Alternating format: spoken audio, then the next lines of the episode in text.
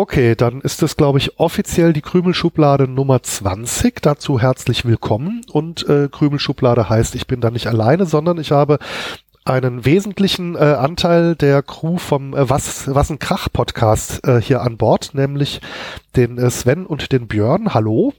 Moinsen. Ahoi.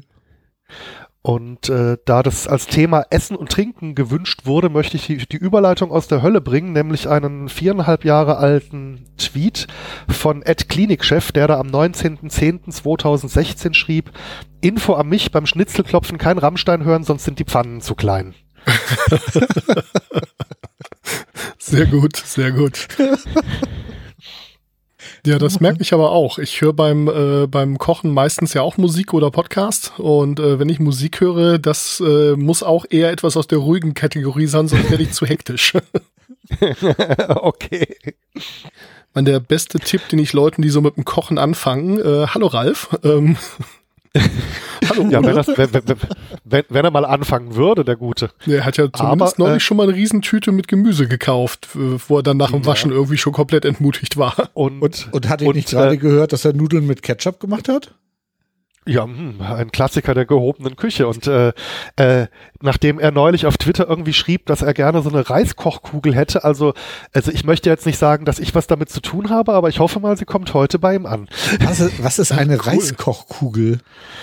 Das ist im Prinzip ein Tee-Ei mit 14 Zentimeter Durchmesser, also so eine Stahlkugel mit Sieb, die man in der Hälfte aufklappen kann. Ja.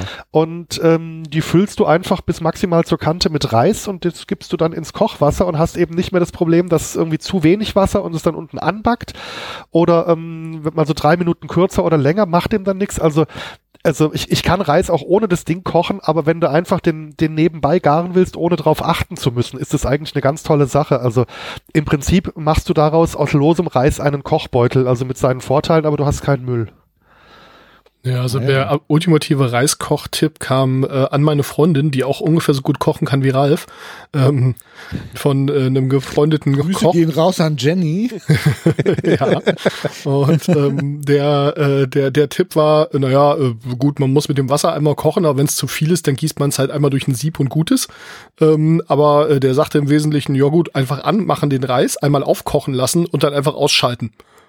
Ja, was? Genau so geht's. Richtig. Und irgendwann ist der Reis dann halt soweit fertig. Da dauert zwar einen Moment länger, aber die fünf Minuten hat man dann in der Regel. Ja, also auf, äh, wenn ich mit, mit Camp, hier campingmäßig mit Fahrrad und Zelt und so unterwegs bin, dann äh, koche ich den Reis auch einfach mal auf. Also da habe ich dann die Kugel nicht dabei. Äh, da koche ich den dann einfach mal auf. Und äh, wenn er aufgekocht ist, stecke ich ähm, also packe ich das ganze Ding noch in ein Handtuch und steck's in den Schlafsack, dass er nicht so auskühlt. Und dann habe ich meine Kochflamme wieder frei, um derweil dann die Soße oder was es dazu gibt eben zu kochen. Das mache ich immer mit äh, meinem ganz normalen Bettzeug hier mit Milchreis. Einfach einmal aufkochen, dann in ein Handtuch wickeln, irgendwie noch so ein Bungee-Cord oder sowas drum, dass der Deckel auch wirklich nicht abgeht, weil das gibt Sauerei und das Ding so ins Bett gestellt. Das macht man am schlausten auch äh, irgendwie, bevor man dann nochmal weggeht oder so. Und wenn man dann abends nach Hause kommt, hat man erstens fertigen Milchreis und zweitens ein schön warmes Bett. Das klingt nach irgendwie einer Win-Win-Situation. Ich würde sogar sagen, dreimal Win, ne? Außer im Sommer ja. vielleicht jetzt, aber das ist ein ja, Stimmt. Ja, gut, Milchreis mache ich jetzt nicht so oft. Also es ist ganz, ganz komisch bei mir. Das, also das ist auch nicht rational begründbar. Beim Milchreis stört mich die Konsistenz. Geschmacklich würde ich den wohl mögen, aber da, da stört mich die Konsistenz. Die gleiche Konsistenz ertrage ich beim Risotto aber ganz hervorragend. Das ist der Teil, den ich unlogisch bei mir finde. ist das nicht sogar ja. derselbe Reis? Na fast, also zumindest mal Rundkorn. Das sind vielleicht äh, leicht andere Sorten, aber irgendwie als, als, als Süßspeise mag ich so hm, da bin ich dann mehr so dieser Grießbrei-Mensch oder so, wo es dann so glatter die Kehle runtergeht. Keine Ahnung warum. Ich weiß es nicht. Ja, lustig. Ich mag Meine, ja beides nicht. ähm, ich bin ja erstmal reismäßig so richtig sozialisiert worden, dadurch, dass ich mit sehr vielen KommilitonInnen aus äh, China studiert habe. Und ähm, naja, bei denen hatte Reis natürlich einfach im, im, in der Ernährung einen ganz anderen Stellenwert. Wir haben relativ häufig zusammen gekocht und von denen haben auch viele Milchreis gekauft, weil die gesagt haben, der Klebreis, den du in Deutschland kaufen kannst, der ist scheiße, den kannst vergessen. Dann nehmen die lieber Milchreis. Das hatte irgendwer mal rausgekriegt und ja, die haben dann immer den Milchreis ganz normal gekocht. Ja? Kann man den nicht auch als Sushi-Reis nehmen? Bestimmt. Also, dass, dass der schön zusammenpappt, das, äh, das tut er ja. Also soll er ja auch.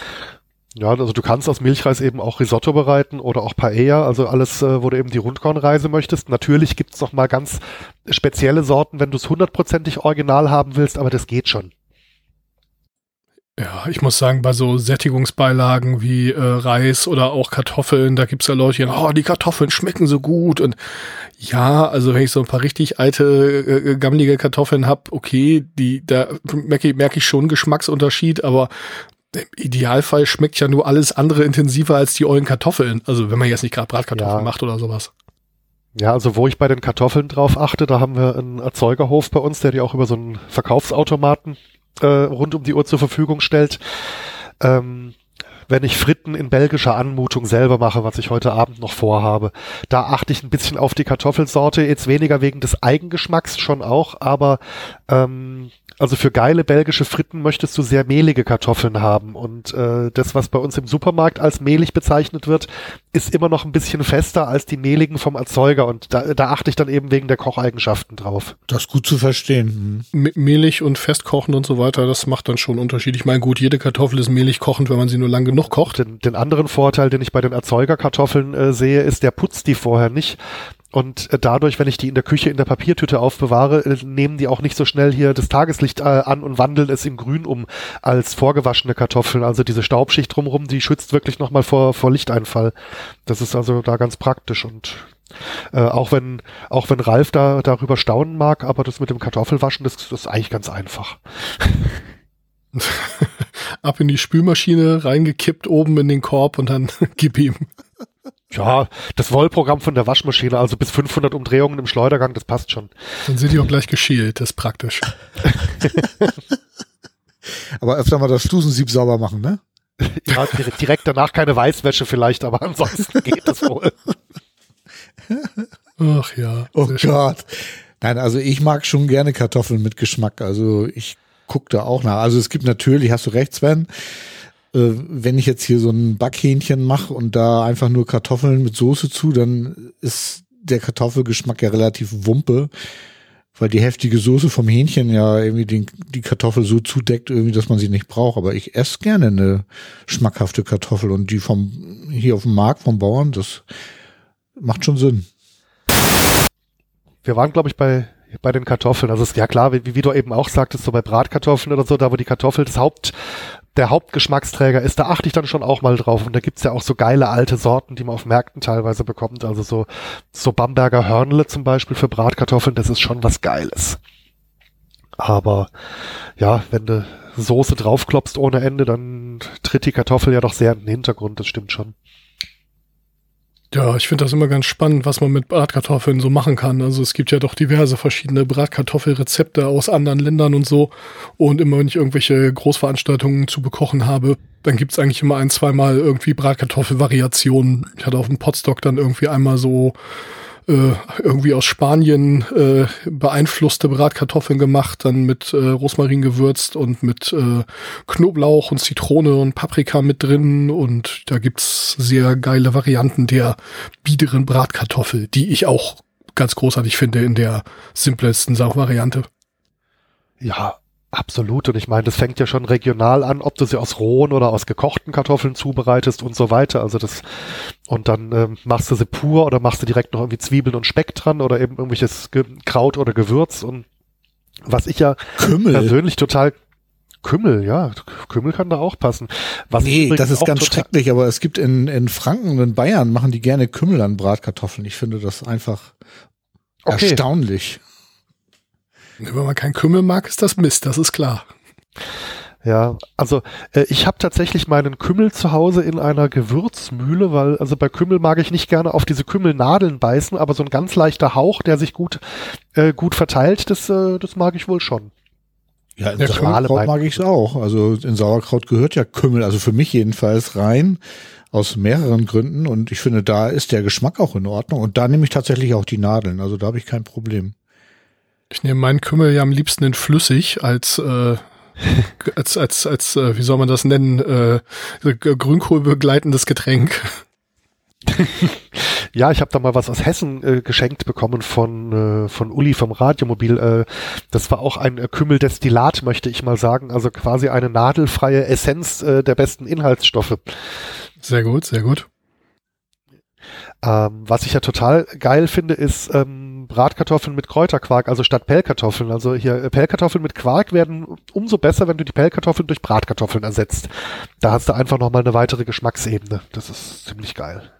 Ja, das war so zu Studentenzeiten immer irgendwie, wenn man dann merkte, so, okay, es sind jetzt noch fünf Tage im Monat und das Ende des Geldes ist erreicht, dann hat man sich irgendwie noch so von den letzten 2,50 Euro irgendwie einen großen Sack Kartoffeln geholt und dann, äh, ja, die dann in rauer Menge gekocht und dann gab's immer mittags irgendwie, ja, äh, geschmorte Kartoffeln oder Schmorkartoffeln, also Bratkartoffeln ohne äh, Zwiebeln und Speck heißen bei mir irgendwie Schmorkartoffeln, ich weiß auch nicht wieso. Und äh, ja, das ah, dann okay. halt und da dann halt entweder äh, ja einfach Ketchup dazu oder irgendein Quark oder äh, ja irgendwas ging immer. Ja, also da kannst du schon äh, mit relativ wenig finanziellem Aufwand ein relativ geiles Essen erzeugen. Das stimmt schon. Brathering. Ist auch eine geile Beilage, wenn man die Möglichkeit hat äh, zum Grillen, weil so Kartoffelsalat und irgendwie, ja, das, das kennen irgendwie alle zum Grillen, aber wenn man die Möglichkeit hat, entweder eine große Pfanne auf den Grill zu stellen oder man zufällig irgendwie eine große Pfanne zur Verfügung hat, dann äh, gehen als Beilage zum Grillen gehen Kartoffeln immer ist sowieso immer alles Beschiss. Aber wir waren bei Bratkartoffeln, glaube ich. Ne? Genau, ja. Bratkartoffelvarianten, Bratkartoffeln als Beileid. Das ist sowieso so ein Thema, wo Björn und ich uns jetzt wahrscheinlich vortrefflich streiten könnten, wenn wir wollten. Äh, bei, du meinst gerade, wenn es um Bratkartoffel zu Grünkohl Ganz geht, genau das, ja. Oder überhaupt, was für Beilagen zu Grünkohl. Und da haben wir über den Grünkohl noch gar nicht geredet, da sind schon die Messer draußen. Genau. Ich hatte eben noch versucht einzuwerfen, dass ich ja gerne Bratkartoffel äh, zu Brathering esse. Ne? Oh, geil, ja. Voll gut. Warum nicht? Ja, klar. Äh, was ich also auch äh, total gerne mag, ist der Klassiker. Einfach Bratkartoffeln und dann einen schönen süß-sauer angemachten rote Beete-Salat dazu. Das äh, mag ich wohl auch ganz gerne. Wobei ich mir da dann, mhm also da mache ich mir aber dann nicht die Mühe und koche äh, rohe rote Beete, sondern ich kaufe dann diese vakuumierten Kugeln. Also nicht die eingelegten, aber diese vorgekochten, geschälten, vakuumierten Kugeln, weil sonst hat man irgendwie drei Tage lang rosa Finger. Ja, mich kannst du mit äh, rote Beete jagen. Das ist eine der ganz wenigen Sachen, die ich überhaupt nicht mag. Also das ist mir einfach zu, zu erdig, zu intensiv. Zu, ach nee. Rotkohle und rote Beete, ja, beides nicht so meins. Ja, machst du dann Lapskaus? Das ist die große Ausnahme, wo es im Gesamtdings äh, funktioniert. Also äh, Lapskaus und auch äh, Borscht, äh, da geht's, aber so als Salat oder so als, äh, als Einzelbeilage oder was, äh, nee, überhaupt nicht. Ja. Ach stimmt, so einen schönen Borscht könnte ich auch mal wieder machen. Das ist. Hm. Ich dachte, jetzt kommst du mit Lapskaus. Lapskaus habe ich auch schon selbst gemacht und der ist eigentlich, äh, glaube ich, ganz gut geworden. Also ich war als, als Jugendlicher mal in Hamburg in einem äh, für Lapskaus berühmten Lokal Lapskaus essen und ich erinnere mich daran, dass der ähm, sehr ähnlich wie mein Rezept geschmeckt hat. Von daher könnte das schon halbwegs passen. Also wenn es dir geschmeckt hat, war es genau richtig. Ja, eben, aber ich versuche trotzdem, also wenn ich solche Sachen nachkoche, also ich, ich möchte dann schon mich zumindest ein bisschen an den Originalrezepten orientieren. Also äh, äh zumindest beim ersten Mal. Variieren kann man ja danach immer noch. Das ist immer ganz witzig. Ja, Hattet ihr das schon mal, dass ihr irgendein Rezept gekocht habt, so nach, ähm, nach äh, äh, äh, Kochbuch oder so, ohne das mal wirklich äh, getestet zu haben, um dann hinterher irgendwann rauszufinden, dass die eigene Variante dann doch anders ist als das Original? Das habe ich dauernd. Hallo. Ja, ich hatte das bei äh, kanarischen. Daniel? Warte mal, Sven. Äh, Daniel, bist du noch da? Also, ich meine, klar, Nudeln mit Ketchup, weil die vorhin schon mal erwähnt wurden, das ist natürlich ein äh, ganz klarer Basic, wobei ich da sagen würde, bevor ich mir da eine Flasche Ketchup für Nudelzwecke kaufe, würde ich mir lieber eine Tube Tomatenmark kaufen. Aus der kann man genauso viel Tomatensoße kochen und die kriegt man dann wenigstens noch ein bisschen von der Süßrichtung weg, wenn man es haben möchte, mit ein bisschen Salz und Pfeffer oder vielleicht ein Zwiebelchen oder so. Also das einfachste Rezept ist doch einfach eine Dose geschälte Tomaten kaufen äh, ich, ich mache das immer noch so, ich mag, also ich mag das ja auch leicht süß, ne? Also ich muss ja zugeben, das, das Grundrezept ist ja eigentlich äh, Tomatensauce, dann eine geschälte Zwiebel in Viertelscheiben, äh, in Viertelstücke schneiden und rein und die dann hinterher wieder rausziehen. Aber ich schneide die tatsächlich klein und kann dir die erst, ähm, oder karamellisiere die erst in, im, im Topf und mach dann die Tomatensauce drauf. Und das Mach schmeckt das dann zu kleinen Kindern oder? Das schmeckt zu kleinen Kindern extrem gut. Also ich mag das total gerne. Und mein, also der gesamte Haushalt hier liebt das. Und das ist ja wirklich ein schnelles, naja gut, schnell, dreiviertel Stunde äh, kochen ist natürlich nicht schnell, aber äh, die Vorbereitung geht ja nur wirklich ratzfatz. Irgendwie eine, eine Zwiebelpan klein schneiden, dann karamellisieren und dann die Tomaten drauf. Das ist schon alles. Ne? Was ich da für Soßen übrigens als kleinen Tipp geben möchte, weil man das auch schön daheim vorrätig haben kann. Es gibt äh, ja in den Supermärkten und Discountern gibt's ja irgendwo ja so getrocknete Salatkräuter, getrocknete Petersilie, Schnittlauch in so Gläsern. Ja die irgendwie einen Euro das Glas kosten. Manchmal findest du auch noch getrocknete Zwiebeln nebendran oder so. Und da gibt es äh, in, nicht in jedem Laden, aber in den meisten gibt es auch getrocknetes Suppengrün. Und das kannst du in den, in den Soßen echt gut verschaffen. Äh, das, äh, also das nimmt auch wieder genug Flüssigkeit auf, dass es nachher nicht wie irgendein trockener Fremdkörper schmeckt.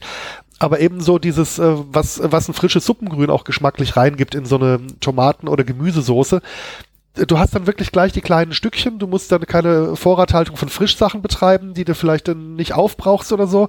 Also für solche Soßengeschichten taugt es wirklich was tatsächlich.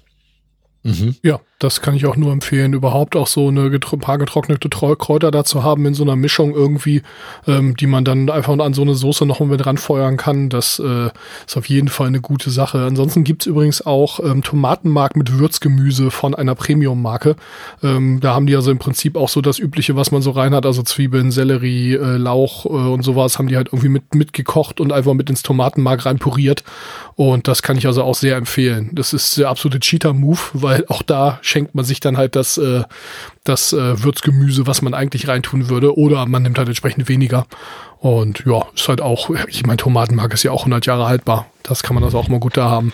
Ja, also das habe ich äh, eben, also Tomatenmark war eben in der Campingküche auf dem Fahrrad das Mittel meiner Wahl, weil es halt kompakter äh, verpackt als eben die Dosen mit den Schältomaten. Das stimmt. Weil ne, nimmst du halt eine Menge Tomatenmark über dreifach konzentriert und dann nochmal die doppelte Menge Wasser oben drauf, dann hast du auch deine Tomatenbasis, aber du musst dieses Wasser halt nicht den ganzen Tag im Fahrrad mit dir rumschleppen, sondern das äh, kriegst du ja dann meistens äh, äh, vor Ort, da wo du dann übernachtest.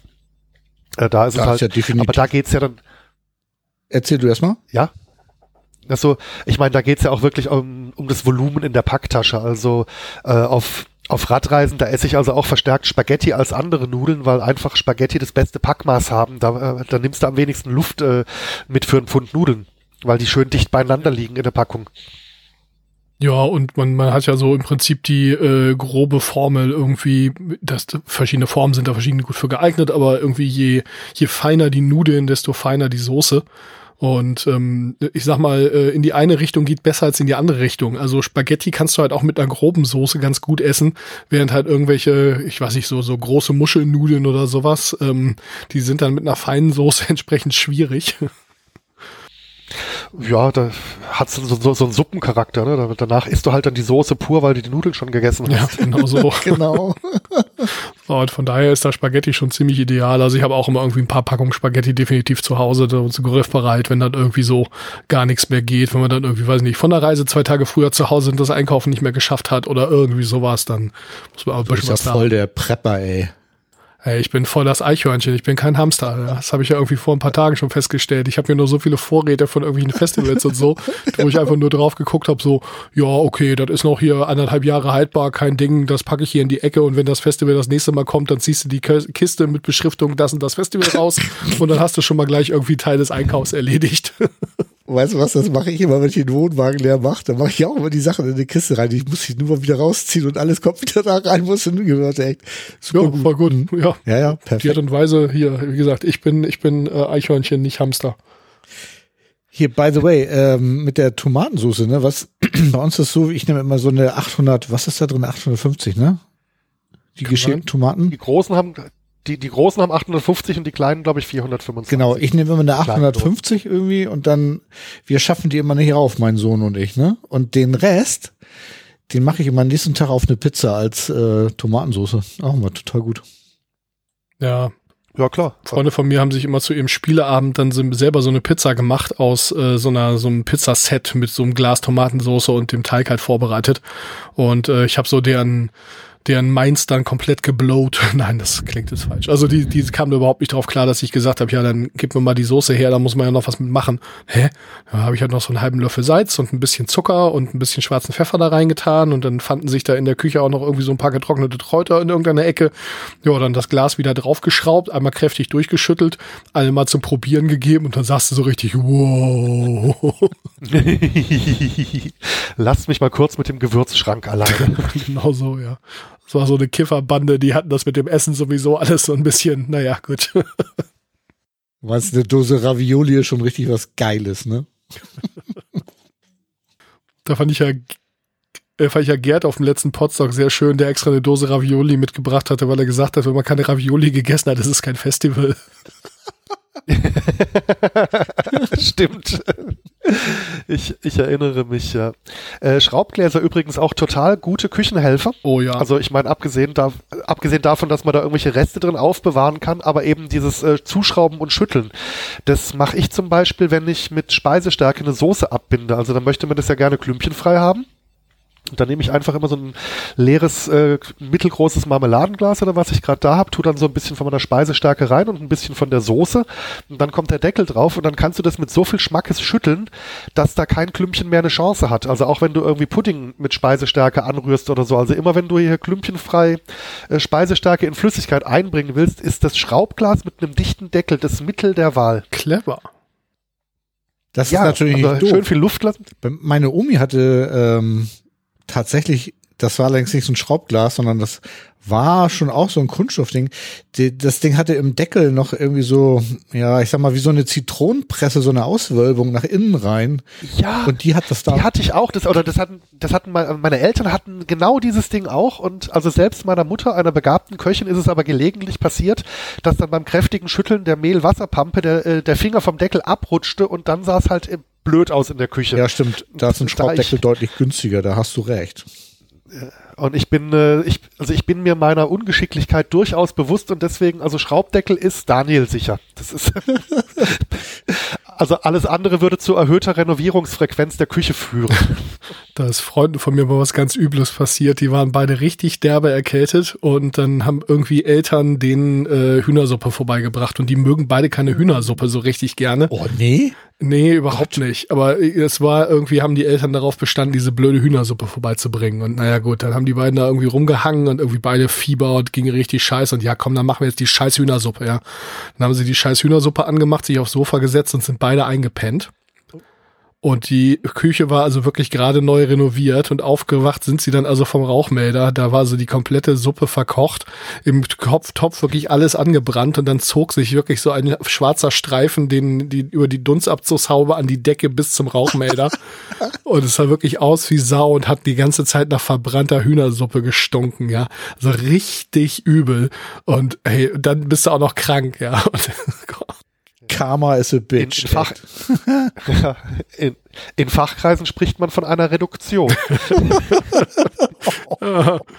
Oder auch einer Verkohlung, und, genau. Und, den, und Röststoffe mögen wir ja alle gerne. Ne? Ja, also ich habe äh, ich habe also äh, in einem Leben vor meinem jetzigen habe ich mal ein paar Jahre mit einer Bekannten zusammen in einer Wohngemeinschaft gewohnt und davor hatten wir äh, die zwei einzigen Wohnungen über einem kleinen Gewerbebetrieb in einem Vorort und waren quasi direkte Nachbarn mit einem Flur, der nur uns gehört hat. Und da sie jetzt nicht so die Küchenausstattung hatte, also hatte ich nichts dagegen, wenn sie mal, äh, also sie, sie hat jetzt auch nicht viel gekocht, aber manchmal hat sie eben dann meinen Herd und so mitbenutzt. Sie aß zum Beispiel gerne hart gekochte Eier und hat dann, wenn sie sich Eier gekauft hat, eben immer gleich die ganze, die ganze Reihe äh, hart gekocht, dann hatte sie die vorrätig und hat die dann nach und nach gegessen. Und äh, irgendwann, äh, ich, war, ich war bei der Familie zu Besuch, irgendwann rief sie mich mal an und meinte so, ob ich gute Tricks kenne, wie man äh, ein bisschen viel Angebranntes aus ein bisschen Topf rausbekommt.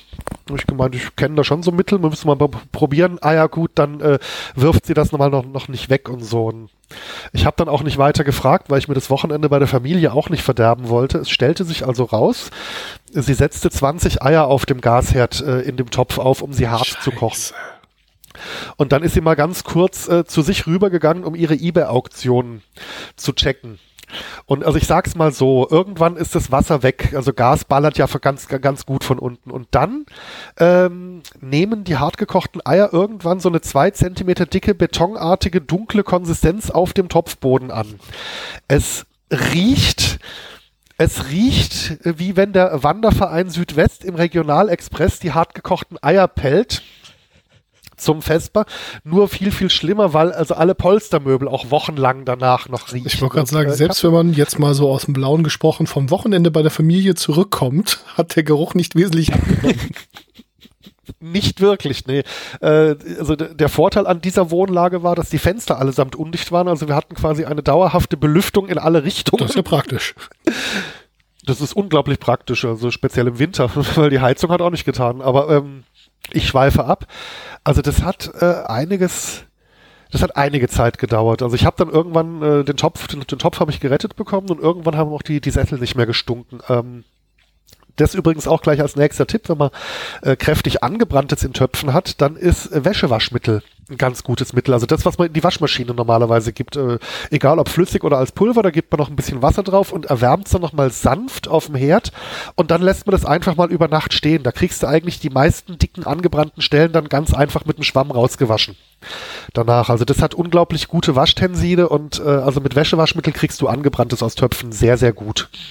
Ja, ich habe hier, Tipp. Ich habe hier so einige Leute, die in der Gastro sind und äh, an einer Stelle war dann äh, ein Kochwechsel angesagt und dann haben sie so die Altlasten da teilweise gefunden, ähm, schon eine ganze Weile her und unter anderem halt auch einen ganz fies angebrannten äh, Topf.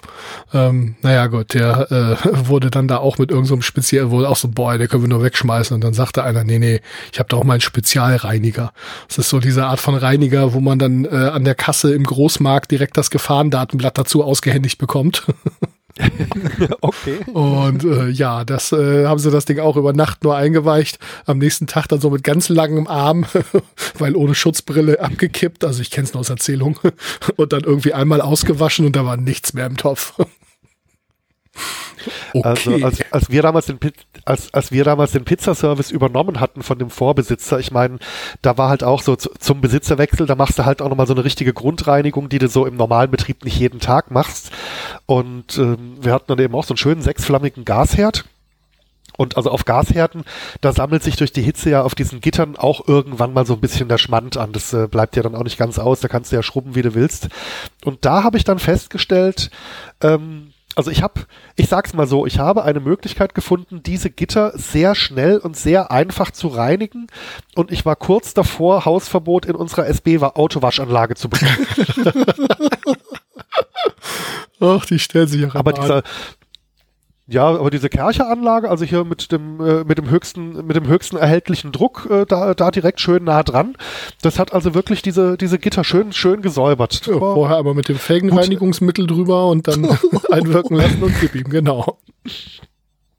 So in etwa. Das, ne, das hat wunderbar funktioniert. Also ich habe dann noch überlegt, ob ich die, äh, die großen Pfannen auch noch mit hier zur, zur Kercherstation nehmen soll, aber das habe ich mich dann doch nicht getraut. Ach ja. Ja, ähm, wir haben bei einer Reinigungsaktion mal einen großen Gasherd sauber gemacht und dann war ein hauptberuflicher Handwerker und ich als nebenberuflicher Handwerker und äh, ich habe halt an jeder meiner Werkzeugtaschen und das sind mehrere, habe ich eigentlich üblicherweise immer eine äh, Dose äh, Öl, äh, also Sprühöl und eine Dose Bremsenreiniger. Ja gut, und der Herd hat halt auch schon mal bessere Zeiten gesehen und dann haben wir also original eine komplette Dose Bremsenreiniger in diesem Herd versenkt, aber so sauber war der nicht, als er aus der Fabrik kam, das garantiere ich euch.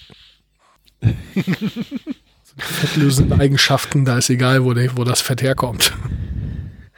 Ja, also ich, ich merke das auch. Ich habe so ein, so ein aufschäumendes Backofenreinigungsspray aus Frankreich. Ähm, also was man irgendwie so ganz dünn irgendwo drauf sprüht und dann hast du auf einmal so eine zwei Zentimeter dicke Schaumschicht an der Stelle, wo du vorher ganz dünn gesprüht hast. Und das taugt für den Backofen überhaupt nichts. Aber für alles andere, was irgendwie älteres Fett ist, mal so, mal so unter der Kochplatte, die, die Resopalplatte mal so nach, nach einem Jahr mal wieder ordentlich putzen oder so, oder mal die Waschmaschine vorziehen, was sich da dahinter so ansammelt, so an der Fußleiste und, und solche Geschichten. Dafür ist dieser Schaum wunderbar. Dafür ist er großartig. Das absolut beste Reinigungsmittel, äh, das jetzt einen ganz anderen Zweck hat, ist äh, von der Firma Mellerud der Aufkleberentferner. Ähm, das ist also, ihr weiß nicht, ob ihr schon mal gesehen habt, wenn Leute dann in ihrem Auto irgendwo ein Kabel verlegen wollten oder irgendwas festmachen wollten und auf die gute Idee gekommen sind, dafür Panzertape zu benutzen. Und dann stand das Auto in der Sonne und das Panzertape ist schön weich geworden. Und dann hat sich dieses ganze Klebezeug hat sich dann irgendwie so in langen Fäden so käseartig äh, verteilt und das bleibt ja auf ewig weich. Also das, ne, und das kriegt man nicht weg, keine Chance. Außer mit dem Zeug. Damit funktioniert's. Ist auch für, für Klebeetiketten und so weiter und so fort, wo man früher so Waschbenzin für genommen hat, das Zeug absolut hundertprozentig. Äh, ist es auch für den Teil gut, äh, der, der alten grünen Umweltplakette, äh, die vom Vorbesitzer noch sich auf ewig in die Frontscheibe vulkanisiert hat? Ich würde es auf jeden Fall mal probieren. Also ganz ehrlich, ich habe mit dem Zeug bis jetzt oh. alles weggekriegt, wo ich gedacht habe, das kriege ich nie ab. Und ich weiß nicht, was das ist und ich möchte es, glaube ich, auch nicht wissen, aber ja, tut's. Nicht in die Nähe von Säuglingen bringen. die entfernt das auch, ja. Klingt alles voll lecker, Jungs. Ja, ja. äh, ab, absoluter also, Tipp also zum äh, Grillrost sauber machen ist übrigens den Grillrost am Ende der Party aufs Gras schmeißen, damit er da über Nacht einfach schon mal ein bisschen im Tau liegt und dann am nächsten Tag kann man das so abwäschen. Wenn man den erstmal schön trocknen lässt oder so, dann wird's scheiße. Dann äh, muss man da auch mit so Backofenreiniger oder sowas ran oder halt mit hier äh, Stahlschwamm und viel Ellenbogenschmerz. Aber ähm, ja, den einfach schön Also der Trick mit dem Rasen ist sehr gut. Okay, muss ich mir merken. Ich mache den äh, auch wenn, immer. Wenn wir jetzt eh gerade bei, ja, wenn wir jetzt eh gerade schon bei Reinigungsmitteln äh, außerhalb der Küche auch sind, äh, ansonsten noch geilster Polsterreiniger, wenn du irgendwelche Flecken auf Sitzpolstern oder so im Auto oder sonst wo hast, ist ähm, der billige Rasierschaum aus der Dose. Der kriegt auch alles raus. Da kriegst du sogar Kettenraucherautos wieder so, als ob die gerade frisch aus dem, aus dem Werk kommen. Ja, jetzt habe ich auch noch, jetzt habe ich auch noch einen ähm, für äh, Thermoskannen, sowohl mit Glas als auch, aber vor allem mit Edelstahl äh, oder aus Edelstahl. Nee, ähm, Gebissreiniger. Ja, habe ich auch daheim. Gebissreiniger-Tabletten. Wie machst du eigentlich dein Horn sauber? Mein Horn? Horn? Ja. Ach, du Trinkhorn oder sowas? Ja. Ich habe kein Trinkhorn. Ach so, du hast keins. Ja, ich wollte nämlich gerade sagen, daher kommt der Gebissreiniger-Trick. Okay, also ja, die, ich kenne den Original von Thermoskannen. Ah ja, das äh, alle machen ihre Trinkhörner, äh, die machen die alle mit den Gebissreinigern sauber. Ich auch. Ja, das ist auch total wenn geil. man übrigens, äh, wenn man übrigens ähm, einfach mehr Geld für den gleichen Effekt ausgeben will, gibt es äh, auch von einer großen Schweizer Alu-Trinkflaschenherstellerfirma mit vier Buchstaben äh, gibt's auch die Original äh, Flaschenreiniger-Tabletten, die vermutlich chemisch den Gebissreinigern eins zu eins entsprechen. Da kannst du aber dann auch schön Schweizer Preise dafür bezahlen. Sehr gut. Ja, viel sick, hilft viel, sick, ne? sick, sick, sick, sick, sick, sick. Mhm. aber die, die, aber die Flaschen, die, die Flaschen sind toll. Also ich habe meine schon seit bestimmt zehn Jahren im Einsatz und die hatten natürlich jetzt äh, äh, die äh, würdigen Dellen äh, überall, äh, die so eine Sickflasche haben muss, um ernst genommen zu werden, weil neu sehen die ja scheiße aus. aber ähm, die habe ich also tag tagtäglich als Wassertrinkflasche für die Arbeit. Ist wunderbar. Ja, ich habe mir von Nalgene die größte, die die im, oder Nalgene, keine Ahnung, ich glaube eine Ami-Firma, äh, die größte, die die haben, zugelegt. Das ist also irgendwie 2,2 Liter oder sowas. Die passt also gerade so mit Hängen und Würgen und richtig viel drücken und äh, alles ganz aufmachen in die Seitentasche von meinem Rucksack. Aber ganz ehrlich, wenn ich im Sommer unterwegs bin, dann brauche ich mit so einer halb Liter oder Liter Flasche halt gar nicht anfangen. Ne? Und ähm, ja, ich habe ja, ja Achso, Entschuldigung, ich habe ne, hab ja äh, auf der Arbeit immer einen Thermosbecher mit irgendwie Kaffee dabei und noch eine ganze Thermoskanne mit Tee und dann noch diesen Liter Wasser und ich habe ja auch bei mir auf der Arbeit trotzdem regelmäßig Zugang zu einem Wasserhahn. Also ich muss mit dem Liter nicht den ganzen Tag auskommen. Ich kann da schon wieder äh, zwischendurch irgendwo mal nachfüllen. Das, äh, von daher muss ich da nicht ganz so viel am, am Stück mit mir rumschleifen. Ich habe mir jetzt inzwischen so ein Wasseraufsprudelding auf die Arbeit gestellt, denn das ist, also wir haben hier ein ganz ausgezeichnetes Leitungswasser und äh, eine Kollegin hat, nachdem es da viele Gerüchte gab, äh, vor einigen Jahren mal sämtliche Wasserentnahmestellen äh, stichprobenartig beprobt und die ganzen Wässer mal analysiert und sagt, da ist alles in Ordnung. Macht euch mal keine Sorgen, das sind alles Scheißhausparolen. Und ja, das ist ziemlich, ziemlich cool. Äh, wenn man übrigens Wassersprudler und diese 2-Liter-Flasche kombiniert, dann hat man also echt durchschlagende Ergebnisse. Die hat also einen Kniehebeverschluss, auch bekannt von den äh, vielen Norddeutscher geht's nicht äh, Bierflaschen. Ähm, Ach so, so ein Bügelverschluss. So ein genau, also Kniehebelverschluss heißen die bei Maschbauern, weil ähm, das halt ein Kniehebel ist, was da, was da den, genau, aber so eine Pumpflasche. Ah. Naja, und wenn man jetzt wirklich zwei okay. Liter frisch aufgesprudeltes äh, äh, Leitungswasser da reinpackt mit so richtig ordentlich Blubber drin, das Ding dann verschließt, zwei Stunden durch die Gegend trägt und dann den Verschluss öffnet, dagegen das ist so eine Champagnerflasche Magnum Scheiß, sag ich euch. Wie weit fliegt die denn so ja. nee, das nicht, aber es macht einfach nur Raps. Wie ein Mentos in einer Flasche Cola. Je, nach, je nachdem, also wenn man Beifahrer ist, sollte man die Person, die fährt, vorwarnen beim Öffnen. Das habe ich auch die harte Tour rausgekriegt. okay. Ja, das ist sehr schön. Äh, für Wassertransport übrigens in größeren Mengen, also äh, auch wieder Stichwort Radreise. Ich meine, Björn, du warst ja hier auch schon äh, über die Alpen unterwegs und so, ne? Right. Ähm, da bin ich großer Fan von dem äh, Wasserbeutel von Ortlieb, die auch diese schönen wasserdichten Packtaschen herstellen. Den gibt's in verschiedenen Größen. Ich habe den in vier Litern, den gibt's glaube ich auch noch in etwas größer. Ähm, in Schwarz, hat eine große Öffnung, um ihn zu befüllen und zu reinigen und eine kleine zum Ausgießen, wo du also, also auch ein ganz kleines Rinnsal bis hin äh, einen richtig amtlichen Strahl äh, erzeugen kannst. Es gibt einen Duschaufsatz, du kannst das Ding an allen möglichen Enden aufhängen. Und der ist also, wenn man ihn richtig verschließt, absolut dicht. Einmal habe ich es in Schweden geschafft, den Deckel schräg aufzusetzen. Da kann jetzt Ortlieb nichts dafür, da hatte ich das Wasser halt dann sonst wo der Vorteil ist halt, das Ding wiegt an und für sich selber nicht viel, das sind ein paar Gramm. Und äh, wenn du halt mal auf einer Wanderung oder sonst was bist und du brauchst äh, nur anderthalb Liter, dann kannst du da anderthalb Liter reinpacken und dann hat er auch nur das Volumen anderthalb Liter. Dann ist es also nicht wie ein Kanister oder wie eine Flasche, dass die immer ihr volles Volumen hat, auch wenn du sie nur zur Hälfte füllst. Und das ist ziemlich nice. Und ich habe ihn mir in schwarz gekauft, dann kannst du den notfalls auch nochmal in die Sonne legen und hast eine Notdusche durch diesen Duschaufsatz. Oh, wenn cool. du dich gar nicht anders säubern kannst. Ja, sehr cool. Ich bin auch ein großer Freund von also äh, Camelbacks, wenn man so etwas etwas äh, anforderungsreichere Touren hat. Äh, denn äh, ich neige dann dazu, irgendwie, wenn ich die Flasche irgendwo habe, ich meine, wenn man sie irgendwie im direkten Zugriff hat, dann baumelt es ja meistens und nervt irgendwie. Und äh, ja, wenn ich die halt irgendwo hinten am Rucksack habe, dann neige ich dazu, zu wenig zu trinken, weil, naja, jetzt anhalten, irgendwie Flasche rausfummeln, vielleicht sogar Rucksack abnehmen und so, das nervt ja dann. Und dann sind diese Camelbacks doch sehr angenehm. Ja, ich meine auch, dass du diesen Beutel von Ortlieb auch mit so einem Trinksystem kombinieren kannst. Ich meine, dass das, äh, dass das irgendwie passt, dass du das da anschrauben kannst. Also ich habe tatsächlich so einen Trinkrucksack, also mit mit äh, Trinkschlauch und so für die Fahrradtour gehabt. Und das ging, das ging voll gut. Und ich habe den auch von Camelback und ich habe den nicht in Schwarz. Ich wollte den, äh, ich habe den so in, in Gelb-Warnfarbe, so dass ich den ja sehr, egal was man drunter anhat sozusagen immer noch irgendwie so auf dem Fahrrad sowas wie eine Warnweste mit, mit dabei hat. Ich fand das ganz sinnig. Und ich finde das auch ja. total gut. Ich weiß ja. gar nicht, wie viel in meinen reingeht. Aber der hat auch, wie du sagst, ne, diese große Öffnung zum Befüllen und dann hat er einen Schlauch zum, äh, zum Trinken. Weil ich kann ja, also mein Problem war ja auf den Fahrradreisen, deswegen bin ich überhaupt nur drauf gekommen. Äh, ich kann ja keine Trinkflasche nehmen während der Fahrt. Weil dann habe ich ja beide Hände so, vorne ja, am, am, äh, an meinen Tretkurbeln. Und, äh, Ach ja, klar, natürlich, logisch. Ne? Und da brauchte ich irgendwas, was, äh, was ohne lange Handfunktion, also ich muss schon den Schlauch an den Mund führen, aber so viel Zeit hast du, ne? Aber dann das Trinken geht ja. dann eben halt irgendwie so. Hm. Ja, klar. Ja gut, das äh, hatte ich jetzt bei mir nicht. Also ich habe ganz normal eine Trinkflasche am, am Fahrradrahmen und äh, nehme dann diesen Beutel eben, um die Trinkflasche gelegentlich nachzufüllen, wenn sie leer ist. Aber ja klar, natürlich, äh, du, du radelst ja mit den Händen, logisch. Da habe ich jetzt in Bezug aufs Trinken jetzt äh, nicht so direkt dran gedacht, dass das ein Problem ist mit Flaschen dann, klar. Ja, ich habe mir ja, die Blase einzeln gekauft und kann die dann in die Rückentasche von meinem Rucksack einfach packen und dann da den Schlauch rauslegen. Da sind meine mehreren Rucksäcke eigentlich alle für ausgelegt, dass das geht.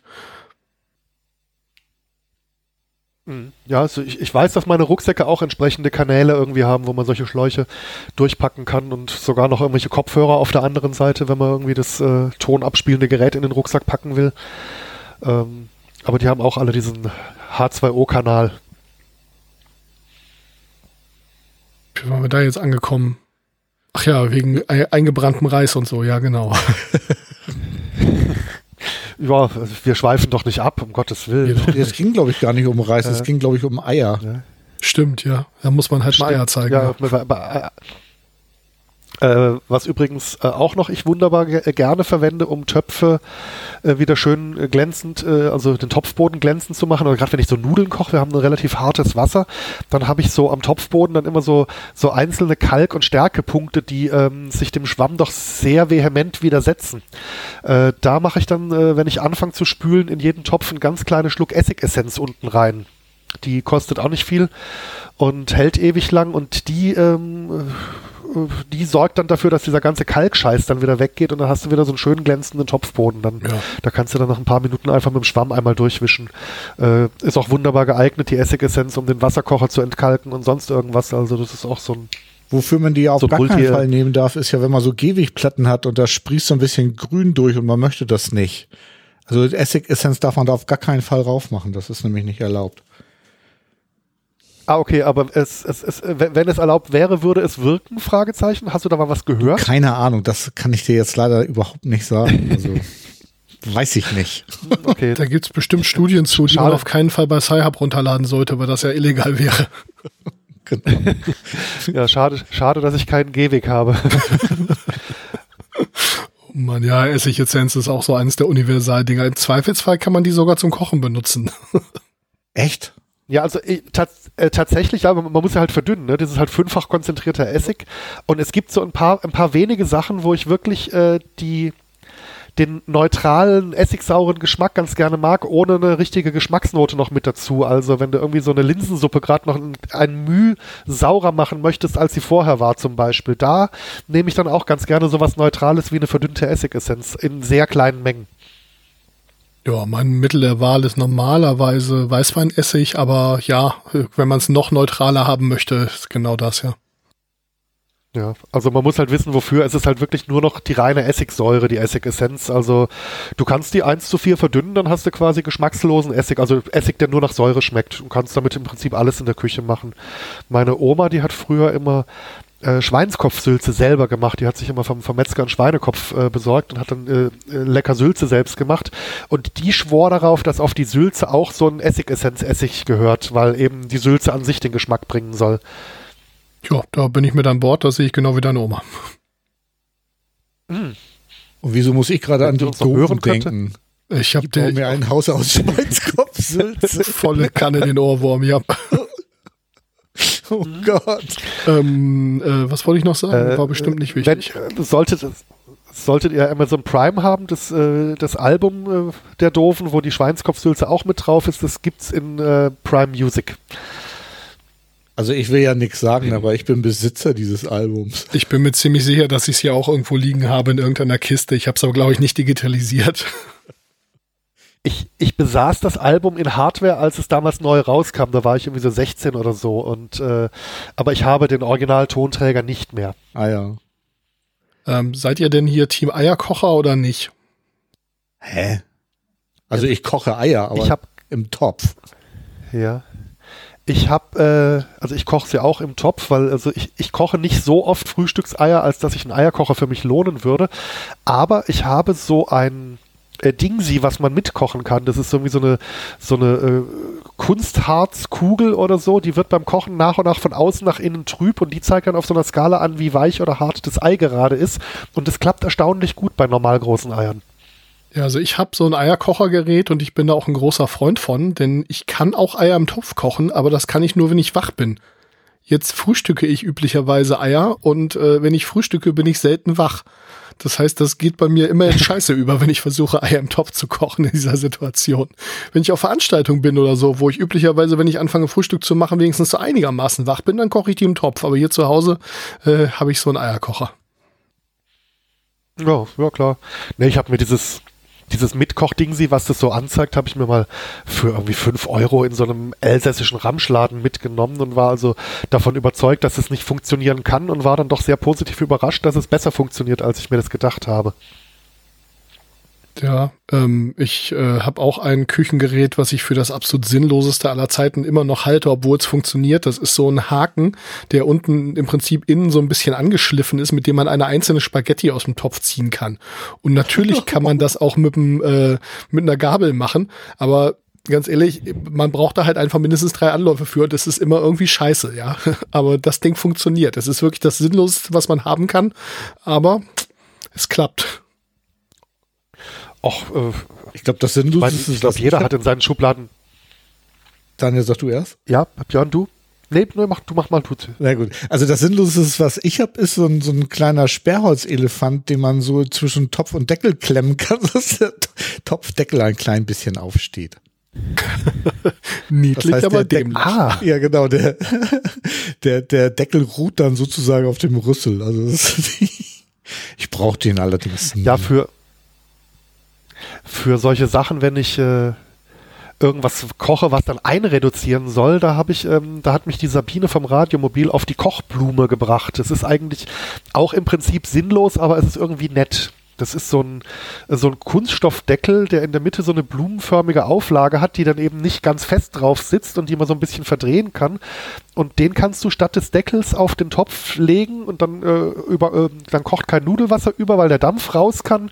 Und wenn du so Sachen einreduzieren willst, kannst du das ein bisschen weiter aufmachen, dass da der Dampf besser raus äh, kann. Also das funktioniert ganz gut. Ich würde es aber auch zu den sinnlosen Küchenutensilien zählen. Also ich nicht. Ich habe diese Kochblume auch, aber ich wundere mich gerade, dass man die verdrehen kann. Meine kann man gar nicht verdrehen. Also meine hat nur diese äh, Blätter, um den den Wasser, da, diesen ähm, ja das aufgekochte Wasser rauszulassen. Und ich habe früher wirklich Meine Kochblume kam jetzt auch von, die kam von AliExpress und vielleicht ist es auch einfach ein Produktionsfehler, dass man die drehen kann. Ah, okay. Björn muss seine mal ordentlich entfetten, dann kann man die auch wieder drehen. Nee, meine ist, glaube ich, original Kochblume von einer Messe mitgenommen, irgendwie für viel teures Geld. Aber äh, seitdem kocht, kochen, kochen bei mir Nudeln nicht mehr über. Also ich war vorher wirklich so ein, ich kann das nicht, ich gestehe das, ich kann keine Nudeln kochen. Äh, aber seit ich mich die Kochblume habe, irgendwie äh, funktioniert das. Also es ist wirklich großartig. Also wenn ich das auf einem Herd Ja, ein paar Mal gemacht habe, dann habe ich es raus. Also ich weiß bei meinem zum Beispiel auf, die, auf den einzelnen Platten auch unterschiedlich, aber auf der Platte, wo ich üblicherweise das Nudelwasser koche, wenn ich es da einmal auf sechs drehe und aufkoche, dann den, ähm, den Deckel drunter nehme, es auf drei drehe und dann den Deckel nach einer Weile wieder schräg draufsetze, dann passt das genau, ohne dass es überkocht. Wo dann auch alle immer sagen, oh, das Nudelwasser kocht gleich über. Ich sage, nein, das tut's nicht, das weiß ich. Ähm, aber bei jedem anderen Herd bin ich auch verraten und verkauft, dass dann auch immer hier Regler überschwingen, Ja, unterschwingen, ja, genau. überschwingen. Ich, ich, also es ist mir auch zu anstrengend. Und dann bin ich eben auf diese Kochblume gestoßen und seitdem ist das Thema vorbei. Also seitdem äh, muss ich auf nichts mehr achten. Also klar, man muss irgendwann den, Ah ja, ne. das Wasser runterdrehen, logisch, aber ähm, dieses Überschwingen da, was, was leider immer wieder passiert, irgendwie, das äh, ja, macht dann nichts. Ja, man sollte schon, man sollte schon den ungefähren Garpunkt dann nicht ganz aus dem, äh, aus dem, Ko- aus den Augen verlieren. Ach so, ja, nee, den Garpunkt, klar, das kann die Kochblume ja nicht, nicht regeln, aber was, ähm, Nee, aber, nee. aber der ähm, verschmutzte Herd irgendwie, den, der ist bei mir Vergangenheit, seitdem ich die Kochblume habe. Nee, natürlich, also das äh, stimmt, da musst du noch mal, und ähm, Sven, wie, wie heißt dieser Pixar noch, den du da hast, um die Spaghetti aus dem Topf zu angeln? Ich habe keine Ahnung, ob das Ding einen Namen hatte. Ich muss mal gucken, irgendwie Spaghetti-Haken oder so. Ich werde das gleich mal in eine Suchmaschine meines geringsten Miss Misstrauens einwerfen. Ähm, eine Sache, die ich auch am Anfang für total sinnlos hielt, ist eine Abgießhilfe. Das ist ein ähm, Stück Blech im Prinzip, ähm, das rechts und links ein bisschen breiter ist als die meisten Töpfe und da so vorgeformte Mulden für die beiden Finger hat.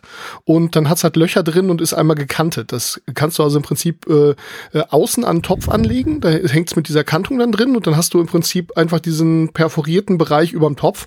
Und das Schöne ist, damit kann man halt alles abgießen. Damit kann man Nudeln abgießen, damit kann man Spaghetti abgießen, also selbst Reis oder sowas, ja, weil diese Löcher halt genau die richtige Größe haben, dass das in der Regel funktioniert. Und das braucht nicht viel Platz, kostet kein Geld. Ich habe es im ersten Moment für total sinnlos gehalten. Äh, Jetzt ärgere ich mich jedes Mal, wenn ich sowas nicht habe. Ja, sowas habe ich tatsächlich in meinem größeren Camping-Kochset. Also ich habe dieses Trangia-Kochset und da gibt's äh, als Zubehör eine Hartkunststoffscheibe, die du einerseits irgendwie als äh, Schneidbrett verwenden kannst, andererseits als Warmhaltedeckel. Also man soll sie nicht beim Kochen drauf liegen lassen, wegen der Flamme drunter. Aber damit irgendwie äh, Topfinhalte nicht so schnell aus, äh, auskühlen. Und die hat auch an der einen Ende ähm, so eine so eine Sektion, wo Perforation drin ist, dass du eben deine Nudeln damit auch abgießen kannst. Total, total super. Total super, ja. Okay, das ist irgendwie nicht mein Problem. Hm. Unter Spaghettihaken finde ich das Ding jetzt gerade nicht. Keine Ahnung, wie das Teil heißt. Ich habe eben auch schon gegoogelt, ich finde das auch nicht. Aber es scheint interessant zu sein.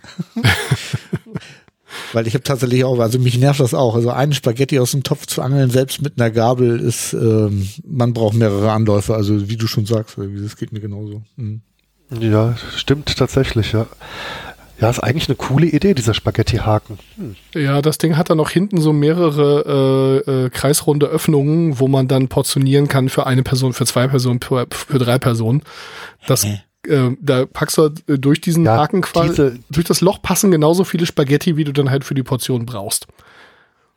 Das ist als Zusatzfunktion solche, ganz nett. Als Einzelfunktion kann man das auch kaufen. Da finde ich es total bescheuert. Ja, solche Spaghetti-Maße, die bezeichnen mich immer als verfressen. Da bin ich immer mehrere Personen. Das mag ich nicht. das ist auch total sinnlos, weil, also, selbst wenn ich zu viele Nudeln kochen sollte, was so gut wie nie passiert, weil wir hier wirklich, wenn wir Nudeln essen, dann auch wirklich viel, so, äh, dann kann man doch nächsten Tag mit den Nudeln noch was Neues machen irgendwie. Ist doch cool. Ja, genau das. Und wenn man sie einfach nur wieder in Soße schmeißt und nochmal warm werden lässt, fertig ist die Laube, ja. Richtig. Ja, eben. Oder braten, oder Salat, oder pff.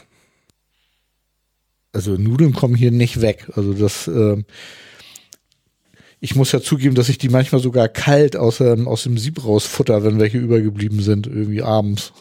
Ja, ja kenne ich, kenne ich. Natürlich. Alles, was abends warm schmeckt, schmeckt am nächsten Tag auch kalt auf Brot. Ganz genau. Pizza zum Frühstück, das Frühstück der Champions. ja. Apropos da muss ich jetzt auch wieder an meine Oma. Ja.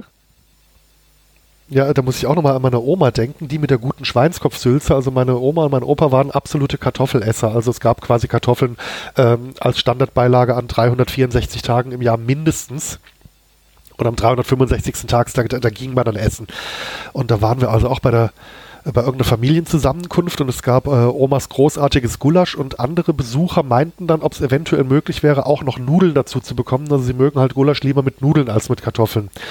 Und dann haben sich noch so ein paar dazu gemeldet und ja, wir würden also bei den Nudeln auch mitessen und dann hat unsere Oma sowohl Salzkartoffeln als auch Nudeln gekocht und aufgrund der mangelnden Erfahrung ließ sie halt die Nudeln genauso lange kochen wie auch die Salzkartoffeln.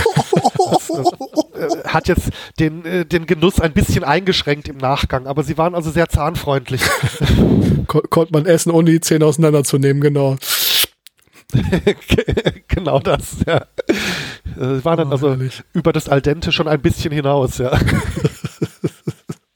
Ja, also hier im Haus sind wir uns auch definitiv nicht einig, wie Nudeln so gekocht werden müssen. Also das, äh, ja, hm, hat, wird auch, glaube ich, kein Konsens mehr erreicht werden. Wieso?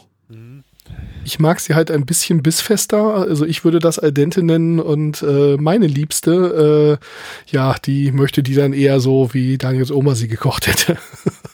Hm. Was jetzt meine bösartige Interpretation der Situation ist, ja. Also. Hm. Sie würde also behaupten, dass ich die Nudeln quasi gar nicht koche. okay.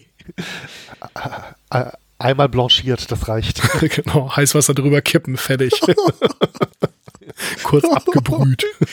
Also ich meine, es gibt ja Nudeln, die man so kochen kann, aber tatsächlich äh, würde ich äh, Nudeln etwas länger kochen. Apropos etwas perverse, aber dann ja, doch ganz leckere Dinge. Daniel, wie hieß nochmal das Bier mit diesem Kräuterlikör, was wir zusammen auf dem Potstock getrunken hatten, was du da aus äh, dem äh, Land der Franzosen und Franzosinnen mitgebracht hattest? Äh, das, äh, die Mischung heißt äh, quasi Amer. Also das Bier ist ein ganz normales und der Kräuterlikör, da gibt's also, der heißt eigentlich Amer Bière. Die bekannteste Marke für den Likör ist Picon, äh, P-I-C-O-N. Und ja, das ist so ein berühmter oder bekannter Elsässer Aperitif. Ähm, also da, da ist quasi, da nimmst du praktisch die Essigessenz unter den Bieren. Also da möchtest du ein möglichst neutrales Standardbier haben, weil also der Geschmack soll vom Likör kommen. Ja, ja, ja. Ich habe mich das, glaube ich, kein, auch schon drei oder vier Mal gefragt, aber irgendwie vergesse ich es immer wieder. ja, ich werde es dir auch gerne immer wieder äh, ins Gedächtnis rufen. Das ist gar kein Problem. Im Moment ist mir leider natürlich die, ähm, der Weg zur Quelle ein bisschen versperrt, weil äh, äh, aktuell ja äh, ein Besuch von Straßburg nicht so möglich ist. Aber das wird ja auch wieder irgendwann mal äh, wieder aufgehen. Das ja, setzt dem Ganzen ja wohl die Krone auf, ne? ja. Wir haben schon gesagt, das ist heute das C-Wort. Wir sagen es einfach nicht. Aber ganz drum ja, kommt man nicht. habe ne? ich mich ja, also das ist tatsächlich aber auch die, die, die schlimmste Einschränkung, die ich gerade äh, merke, ist, dass ich nicht alle geilen Lebensmittel kaufen kann, die ich sonst so übers Jahr kaufen kann. Oh, ich sehe gerade, der böse Online-Buchhändler hat Picon im Angebot. Oh, was nehmen die für so eine Flasche? Für einen Liter ein Zehner. Das ist der ganz normale französische 10, Supermarktpreis. Also da, das, ja, ja. Also der Original Picon, der kostet auch mal so zwischen 10, zwischen 10 und 12 Euro im Supermarkt, die Literflasche in, in, in, in Straßburg. Das ist der ganz normale Ladenpreis. Da ist jetzt noch nicht mal irgendwie ein exotischer Aufschlag obendrauf. Ja, und, und dann holst du dir einfach irgendwie so ein so ein ganz gemütliches Standardbier, irgendwas äh, Unaufdringliches, also eben jetzt nicht ein äh, dreifach gehopftes Craftbier oder sonst irgendwas, sondern einfach irgendwie so, keine Ahnung, so ein, so ein Bitburger Pilz oder ein Warsteiner oder irgendwie so ein ganz normales Bier halt und das passt dann sehr gut zusammen. Oh, das ist geil. Hier steht dann ja bei so, äh, bei so äh, Getränken gerne mal, das passt zu und bla und hier steht, passt zu Aperitif Craftbier. okay, müsste man mal probieren. Vielleicht passt es auch. Also ich kenne es halt wirklich nur mit den Standardbieren, also so als äh, Zubereitung. Ich könnte mir das speziell mit so einem leckeren IPA oder sowas, könnte ich mir das gut vorstellen, weil das hat ja dann eher sowas, äh, sowas Blumiges. Ähm, und äh, ja, wenn man da dann äh, so die, die bittere Note, die ich vom Hopfen her gar nicht mag, im Prinzip durch so einen Orangenlikör äh, da äh, beibringt, das könnte ich mir wohl vorstellen. Okay, das auch, ja. Also ich habe jetzt bei den Craftbieren tatsächlich an diese triple gehopften, äh, äh, die, die, quasi schon nach Gras schmecken, weil sie so hopfig sind, äh, gedacht. Und die kann ich mir jetzt mit dem Pecan zusammen überhaupt nicht vorstellen. Die kann ich mir um echt zu sein alleine schon nicht vorstellen. Das ist ein anderer Punkt, den wollte ich jetzt so nicht, also so, so nicht auswalzen, aber stimmt natürlich so in diese IPL-Richtung, das könnte schon passen, ja. Hm. Also ich ich sehe da wissenschaftlichen Recherchebedarf. Absolut, absolut. Es gibt ja durchaus Biermischgetränke, die dann doch ziemlich lecker sind, auch wenn dann wieder Leute, oh, Frevel. Ich halte mich schon ja, zurück. Also, äh, ich, ich sag dann immer, ich bin nicht religiös. Ich, sorry. Ich, tut mir leid, dass ich deine religiösen Gefühle verletzt habe. das ging nicht um Ja gut, mich. wobei, also bei dem Wort Biermischgetränk, da denke ich aber jetzt auch tatsächlich eher an eben irgendwelche Mischungen mit irgendwelchen fruchtigen Limonaden oder dergleichen. Und äh, jetzt nicht unbedingt äh, daran, dass man da noch irgendeinen anderen Alkohol mit reinbringt. Also Krefelder? Äh, ja, Krefelder ist doch hier mit, mit, ja, wobei das heißt überall anders, aber Krefelder ist doch mit hier Cola, oder? Mit Cola und Whisky. Cola und Alt, oder? Ist das dann? Ja, ja Cola und Whisky, und Cola. Hi, mhm. das, okay, das kannte ich, ich noch nicht. Da, das klingt aber lecker. Das, ähm, also wir haben das auf einer Klassenfahrt, also so lange ist das schon her, in Aachen getrunken irgendwie. Und ähm, der erste schmeckt wirklich, sagen wir mal so, mm, geht so. Der zweite ist dann schon besser und der dritte haut dich um. Das ist aber beim normalen, unverdünnten Altbier auch schon. Das erste schmeckt nicht, das zweite ist ganz gut und ab dem dritten kommst du dann so langsam ins tiefe Fahrwasser, wie wir hier sagen würden. Also ich kann mich erinnern, dass ich meinen äh, Klassenkamerad, der das dritte Glas noch getrunken hat, äh, den habe ich dann auf meinen Schultern nach Hause geschleppt irgendwie, also in die Jugendherberge. Äh, dann wollte ich ihn ins Bett legen. Er bestand da drauf, ähm, noch Zähne putzen zu wollen, ist dann mit nacktem Oberkörper und Pyjamahose ins Badezimmer geschlurft. Das konnte er natürlich auch nicht alleine, deswegen musste ich ihn auch da stützen. Dann hat er versucht, die Zahnpasta auf seine ähm, äh, Zahnbürste zu machen. Dabei ist er so ein bisschen abgeglitscht und hat sich so die halbe Zahnpastatube auf seine Brust verteilt. Dann guckte er in den Spiegel, guckte mich an, guckte nochmal in den Spiegel und meinte, du Schwein nutzt hier aus, dass ich betrunken bin. Der glaubt mir bis heute nicht, dass er das selber war mit der Zahnpasta. Also so viel zum Thema Krefeld, das ist ein ganz gefährliches Getränk. Ah, sowieso diese ganzen Mischgetränke. Eine Freundin von mir, hallo Walli, ähm, hat mir dann irgendwann mal erklärt, was Benzin ist. Kennt ihr das? Nee. Äh, nur als Autotreibstoff. Bleibt bei mir, ja. Also, ähm, es ist original äh, hier, äh, wie heißt das Zeug hier? Ähm, ach, dieser rote Perlwein hier, ähm, Lambrusco. Lambrusco, Lambrusco mit Apfelkorn. 50-50 gemischt. Das ist ja beides schrecklich zu trinken. Holla. Ja, aber das Ding ist halt, in der Kombination hat das halt irgendwie sowas Fruchtiges und so, noch ein bisschen prickeln und so. Das ist halt, als wenn du so einen Fruchtcocktail trinkst, aber es ist halt einfach Lambrusco mit Apfelkorn, ja. Das haut auch so dermaßen rein, aber ist halt leider lecker. Es sei denn, man hat sich das irgendwann mal im jugendlichen Alter durch den Kopf gehen lassen. Ähm, dann kann man das natürlich nicht mal mehr riechen, ne? aber das ist mir zum Glück alles erspart geblieben. Scheiße. Ja, also ich, ich kann mich in Sachen Biermisch kann ich mich noch an eine Spezialität einiger irischer äh, Pubs erinnern. Ähm, ich bin vor drei Jahren durch Irland, durch, den Süd, durch die Südhälfte von Irland geradelt und ähm, man muss ja auch ab und zu mal in den Pubs vorbeischauen, ne, Land und Leute kennenlernen. Und da gab es ein, äh, äh, eine Getränkedarreichungsform, die sich Carbomb nannte, also Autobombe. Das ist auch Äh, ganz schön das war zynisch. ein das war ein, äh, ein, ein Guinness mit äh, einem äh, Baileys oder einem vergleichbaren Likör drin. Der wurde aber nicht einfach reingekippt, sondern also der, äh, der Baileys schwamm praktisch in einem eigenen kleinen Schnapsglas in dem Bier. Ja. Also in dem großen Glas war ein kleines Glas mit Ding und dann war eben auch die Kunst, das Ganze irgendwie halbwegs würdevoll zu trinken, weil ähm, die, äh, Fließ, die Fließeigenschaften von einem Gläschen, was in einem größeren Glas voll Flüssigkeit äh, schwimmt, sind äh, kreativ, möchte ich mal nicht sagen. linear anzunähern. Nicht ganz, nein. Also das äh, hat ein wenig Übung erfordert. Es schmeckte, schmeckte aber wohl, doch. Äh, war, war, war gar nicht so verkehrt.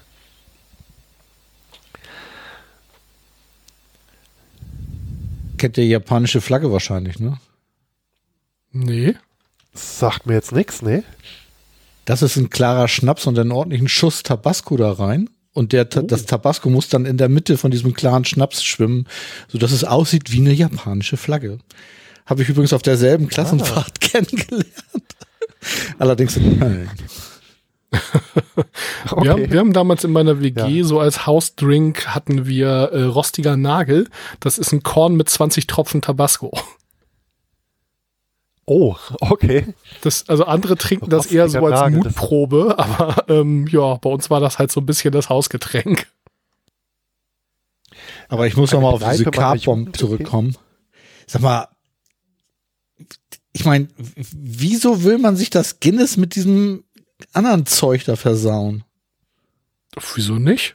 Och, das, das hat schon geschmeckt zusammen. Also, Äh, der Klassiker Ja. ist ja Midnight, also hier ähm, Guinness mit einem ordentlichen Schuss Portwein.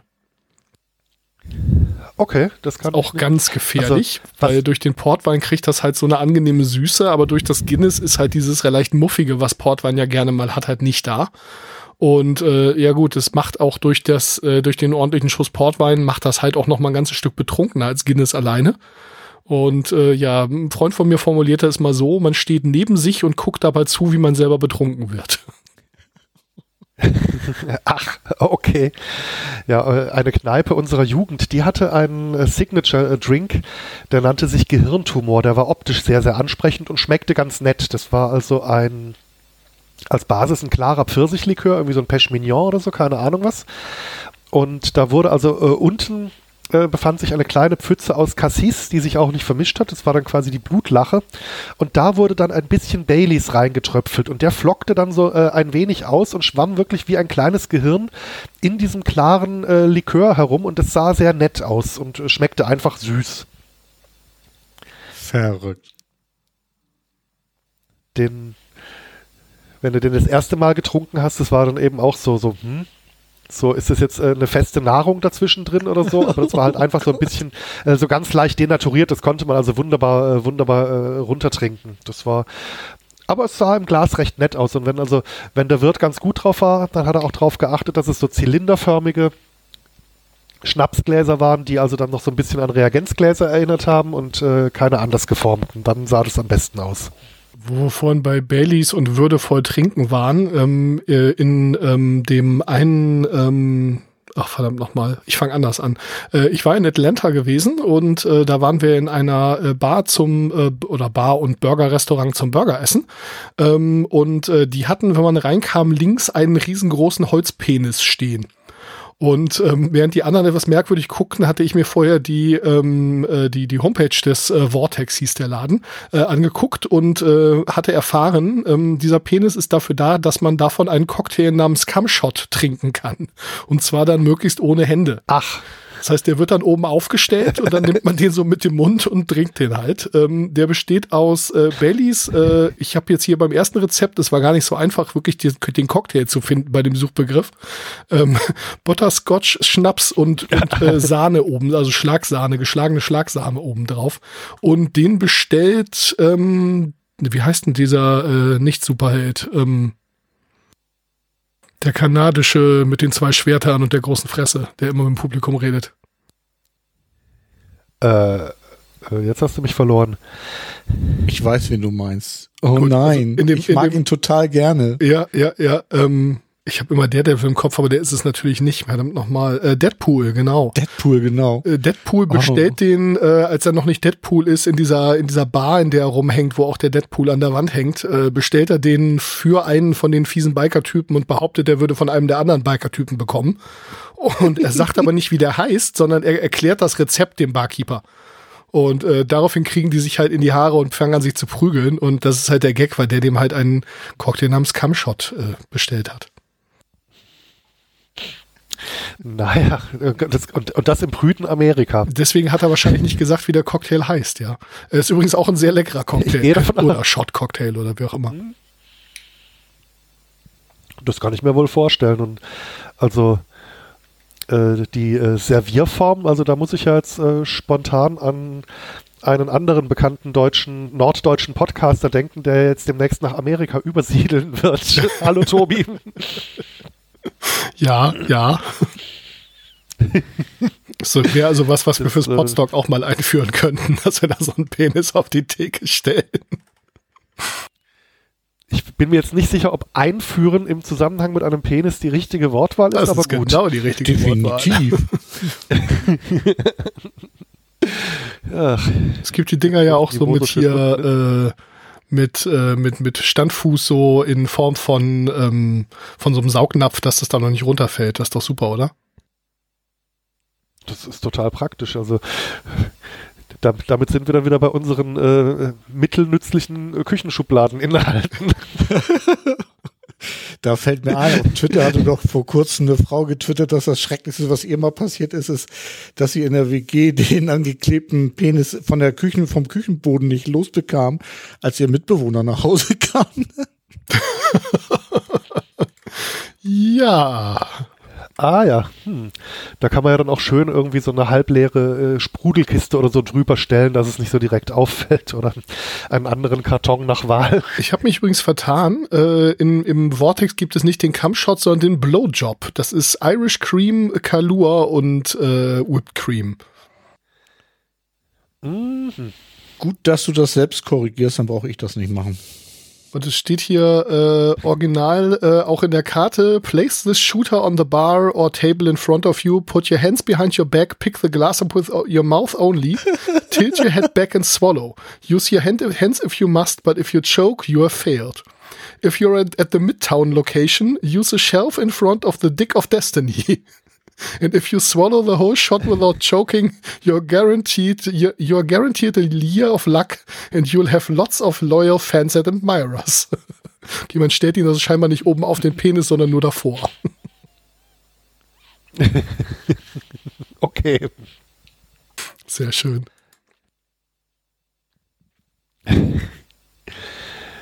Ja, doch, aber ich meine, die, die Rezeptur klingt ganz gut eigentlich, muss ich sagen. Ja, das ähm, krasseste, was ich mal gehört habe, der heißt dann Orgasmus, wenn ich mich richtig erinnere, ist äh, Baileys mit ähm, Sambuka. 50-50 Baileys und Sambuka als Shot. Das okay. klingt jetzt äh, für mich lecker tatsächlich. ja, siehst du, du bist also eher ja. für Orgasmus als für einen Kampfshot. Siehst du? Das sind aber drei Cocktails, die wir definitiv auf dem Podstock, wenn es denn stattfindet oder ansonsten auf dem nächsten äh, machen müssen. Auch dann alle so auf ein so kleines Täfelchen geschrieben. Orgasmus, Camshot. oh Gott. Also ordentlich Baileys kaufen. Ich habe mir auch das mit dem Lambrusco und dem Apfelkorn aufgeschrieben irgendwie. ja. Ich übernehme keinerlei Garantien. Denk dran, du musst noch fahren. Stimmt. Aber in dem Fall kann ich auch geschoben werden, also insofern. Gott, ja. das wäre wirklich der Moment, wo ich richtig Wir Angst ja kriege, wenn du zum Saufgelage mitkommst und du hast so ein paar Anschraubgriffe dabei. So nach dem Motto, hier Sven, pack die mal weg, ne, wenn es dann richtig schlimm wird. Ne? Was? Dann kannst du dich stützen und ich muss nicht fahren. Ich hätte jetzt gedacht, dass wir einfach dieses äh, Seil, was du praktisch für die, für die Bergaufstrecke von der Campingwiese hast, äh, dass wir da einfach ein weiteres Seil in Richtung Bar Oh ja, mit der äh, spannend, dass du so eine so, Seilbahn, ja. so eine Orientierungs so eine Orientierungshilfe einfach hast, dass du den Weg zurück besser findest, wenn es hart auf hart kommt. Ja, und so, das gibt doch diese Kletterhilfen irgendwie, wo du dann so an so einem Seil hochruckeln kannst. Irgendwie so ein Ding brauche ich dann auch. Dann brauche ich, muss ich nicht selber fahren, dann kann ich mich an dem Dau äh, zum Wohnwagen ziehen. oh Gott. Hm, ja. Wenn ich Glück habe, kommt ja Oder das nächste Mal die elektrisch. Das wäre ja schön. Ja, es gab ja auch schon andere Paare auf der, äh, auf, auf dem Podstock, wo dann irgendwann so nach dem Motto, naja, als ich dann morgens um vier aufwachte und meine Frau immer noch nicht da war, bin ich mal gucken gegangen. Ich habe eine hm. vage Vorstellung, wen du meinst. Ja, ja. Grüße nach Hause. Ich wollte gerade sagen, ach du lieber Gott, aber. oh Gott. Ja, danke. Ja, mal, ich weiß es, also ich weiß es noch nicht, ob sie äh, mit möchte, aber vielleicht. Und dann wäre wäre der Rücktransport ja einigermaßen gesichert. Auf dem Potstock wird auch nicht nur gesoffen, wenn sich das jetzt so anhört, es wird auch gefressen. Eben. Also man kann, man, man kann aber, wenn man auf die Linie achtet, kann man mit ein bisschen äh, Selbstdisziplin sich auf die zwölf wichtigsten Hauptmahlzeiten des Tages beschränken. Das geht schon. Der Trick ist, dass man einfach durch, durch isst und dann hat man nur eine Mahlzeit, das passt dann. Stimmt, ja. Wie, wie, wie, wie groß ist El Pfanos Durchmesser? Ein Meter? Ein ne? Meter, genau. Oder so ungefähr? Nö, nö, ziemlich genau. Also, als ich also ich habe immer noch äh, vor Augen, wie diese asiatisch anmutende Reispfanne mit einfach so fünf Flaschen Sojasauce gewürzt wurde und die war danach nicht überwürzt, weil es einfach so viel war. Ja, da gibt es ein fantastisches Video von, wie wir mit diesen Flaschen anstoßen und dann alle die da reinkippen. Äh, normalerweise hätte ich dafür auch einen Kanister genommen, aber die sollte in dem Fall ähm, glutenfrei sein oder glutenarm sein. Und ähm, Sojasauce enthält ja nun normal, ist ja normalerweise aus Weizen und äh, dementsprechend ist da ordentlich Gluten drin. Deswegen ist Sushi halt auch relativ schwierig für Leute, die so eine richtige, wie heißt das, Zöliakanie? Nee, so ähnlich. Ähm, Zöliakie, Zöliakie ja. genau, haben, ist das halt schwierig, weil äh, du hast da überall Sojasauce dran. Und es gibt aber ein, japanische Sojasauce. Habe ich gerade vergessen, wie sie heißt. Aber ähm, die hatten wir deswegen extra besorgt und die gab es nicht in Großgebinden, sondern nur in diesen kleinen Flaschen. Deswegen hatte dann, ich glaube, TJ war ah. da mit dem Einkauf betraut, äh, hatte dann einen, äh, so ein Achterpack oder Zehnerpack mit diesen Flaschen mitgebracht. Und da war dann halt klar, dass das zum Event werden muss. Ja, auf jeden Fall. Das, das sah schon bombastisch aus. Äh, apropos glutenarm oder glutenfrei. Ähm fällt mir nur gerade so ein, ein, was ja so ein weiteres Schweizer Taschenmesser in Küchen ist, ist ganz normale Speisestärke. Die ist übrigens glutenfrei, weil das nicht aus Weizen gemacht ist. Wenn du die im Haus hast, da brauchst du weder Soßenpulver noch Soßenbinder, da brauchst du kein Puddingpulver mehr und von Tortenguss müssen wir gar nicht anfangen. Also Speisestärke ersetzt enorm viel und macht Gebäck fluffiger und lockerer, wenn du einen Teil des Mehls durch Speisestärke ersetzt. Okay. Nur mal so für, für die. Das ist auch ein Trick von Omi. Also ich habe, glaube ich, drei Packungen noch im Schrank stehen. Aber das scheint ja auch irgendwie nicht äh, problematisch zu sein, das nachzubekommen im Moment. Nö, nö, nö. Und äh, die hält sich ja auch eine ganze Weile, wenn man die trocken lagert. Ich meine, wenn man man muss jetzt nicht unbedingt in, in Wasserdampf stellen oder so, also nicht gerade neben die Dusche. Und bei mir hält sie sich auch tatsächlich nicht so ewig lange, weil ich brauche die einfach auch oft, weil wir tatsächlich gerne Pudding essen. Ja, eben. Und also da gibt's von äh, den Desperate House Hackers gibt's eine äh, großartige Folge zum Pudding selber machen. Also ich, als ich daheim ausgezogen bin, habe ich also auch angefangen, dann eben so Pudding-Sachen so aus diesen Fertigtütchen zu, äh, zu machen. Aber das ist bei Pudding echt nicht nötig. Also dieses Fertigtütchen enthält im Wesentlichen nur Speisestärke und vielleicht noch ein bisschen Vanillinaroma, aber äh, auch den Vanillezucker kann man ja sehr leicht zu Hause selber äh, herstellen und bevorraten. Das ist ja eine leichte Übung. Ja, da ist auch das Schraubdeckelglas wieder sehr ratsam. Ne? Genau, was wir vorhin schon hatten. Ne? Genau, ne? Also wenn du irgendwas mit, Vanille, mit Vanilleschote gebacken hast, dann nimmst du einfach die getrockneten Schoten danach und packst die zusammen mit normalem Streuzucker in so ein Glas und schüttelst es alle paar Tage mal, dass sich die, das Aroma ein bisschen besser verteilt. Und dann hast du den geilsten Vanillezucker in, in großen Mengen daheim vorrätig und brauchst nicht die teuren kleinen Päckchen kaufen. Die also gibt's ja auch in billig ab. Ja, äh, der billige, der ist halt mit Kunstvanille, der schmeckt anders und der, äh, der mit echter Vanille, äh, der wird ja also, sage ich mal, äh, doch zu sehr hohen Kilopreisen verkauft, weil das ja dann auch so Tütchen sind, wo so 10 Gramm oder 15 Gramm nur drin sind. Und das kann man sich schon auch sparen. Eben ja mit dem Schraubglas, tatsächlich. Ja, habe ich auch schon ewig nicht mehr gekauft. Also das mit dem Vanillezucker, das ist wirklich gut. Und äh, der äh, das Pudding-Rezept von Desperate House Hackers ist auch super. Ich reibe mir immer noch eine Vollmilchschokolade und mische auch immer noch mal eine, ein Becher geschlagene Sahne darunter. Weil äh, ja, meine Körperfülle nicht. muss ja gepflegt werden, ne? Ja, selber es macht Fett, das ist ja, so. Eben. eben. Man muss sich auch mal zwingen, was zu essen, wenn man keinen Hunger hat, um die runde Linie zu, äh, zu behalten. oh Mann. Ganz genau. Und dann ist, äh, mein Sohn mag ja die Haut nicht von dem, von dem Pudding. Ich bin ja ähm, Team Puddinghaut, aber er ja überhaupt nicht. Ja, ich auch, das gehört dazu. Die Haut, ne? Hm. Ich verstehe gar nicht, warum er die nicht mag, ja. aber ich mache dann immer so ein Eigentlich, eigentlich möchte man doch, also man möchte doch den Pudding eigentlich, wenn er heiß ist, äh, nicht in ein, äh, äh in ein Schälchen füllen, sondern auf ein Backblech ausstreichen, um ein besseres Haut-Pudding-Verhältnis zu haben. Sehr gut, ja.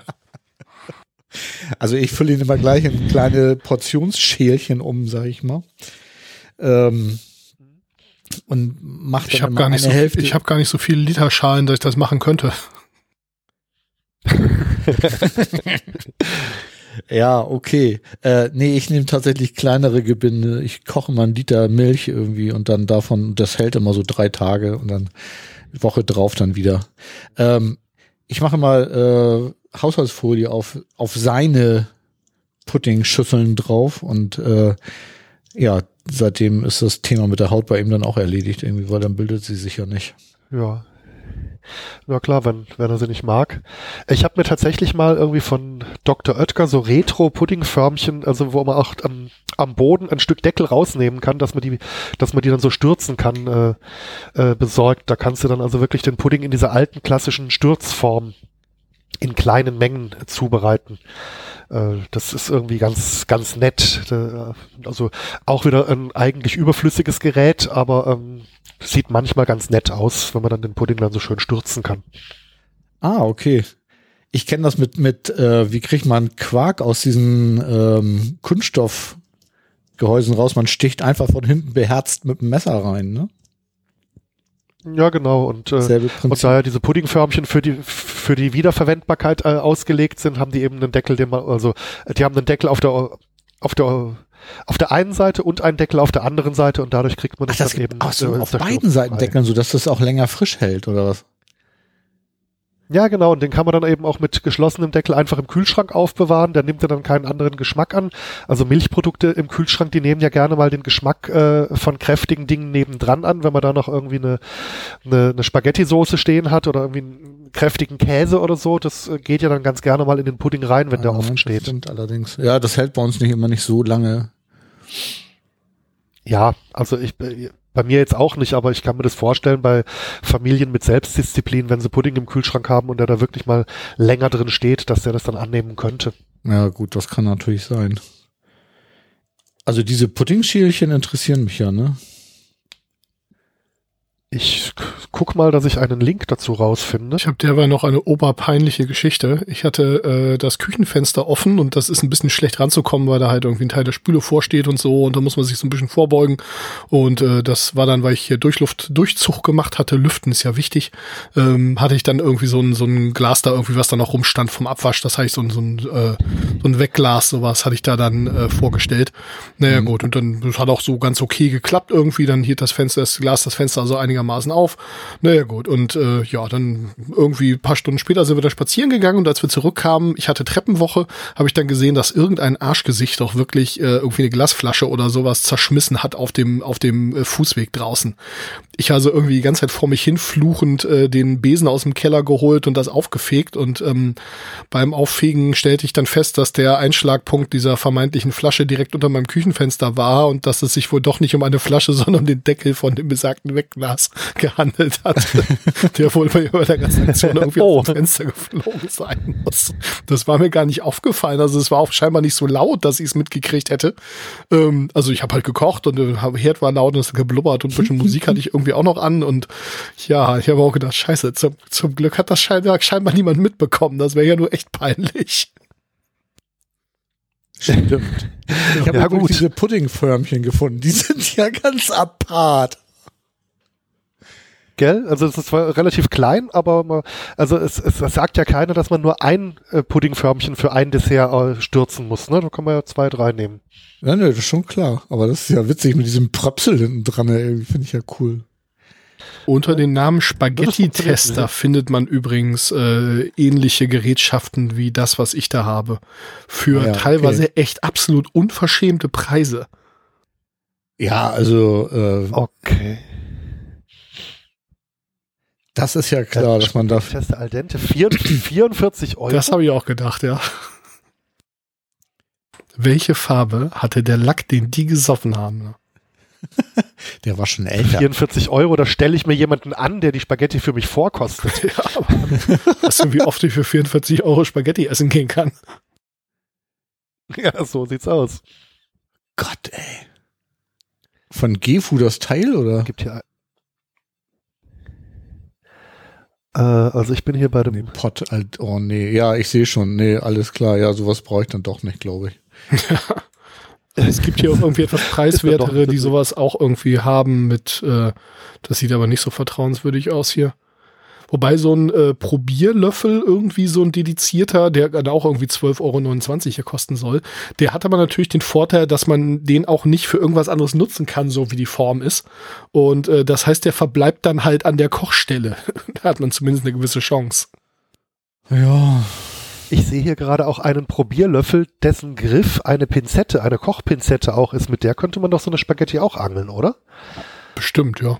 Habe ich noch nie probiert. Ähm, ich habe mir eine ganze Weile, ich weiß gar nicht, warum ich das im Moment nicht mehr mache, ähm, habe ich äh, mir das angewöhnt, beim Kochen eigentlich immer äh, Essstäbchen zu nehmen zum Sachen rausgreifen, zum Sachen umrühren und so weiter und so fort. Die sind also da auch sehr geeignet. Stimmt. Ah, okay. Das muss ich mal probieren. Auf die Idee das, bin ich noch nie gekommen. Nee, ich auch nicht. Das finde ich jetzt auch gerade eine gute Idee. Es gibt die auch in der extra langen Variante, wo sie dann in, ich glaube, vornehmlich China oder auch anderen asiatischen Ländern wirklich fürs Kochen benutzt werden. Die sind dann halt noch ein ganzes Stück länger, damit man dann mit der Hand nicht ganz so tief in den, äh, in den Topf, Topf muss. Ich habe jetzt keine Ahnung, ob man die irgendwie online findet, aber ja. Bestimmt.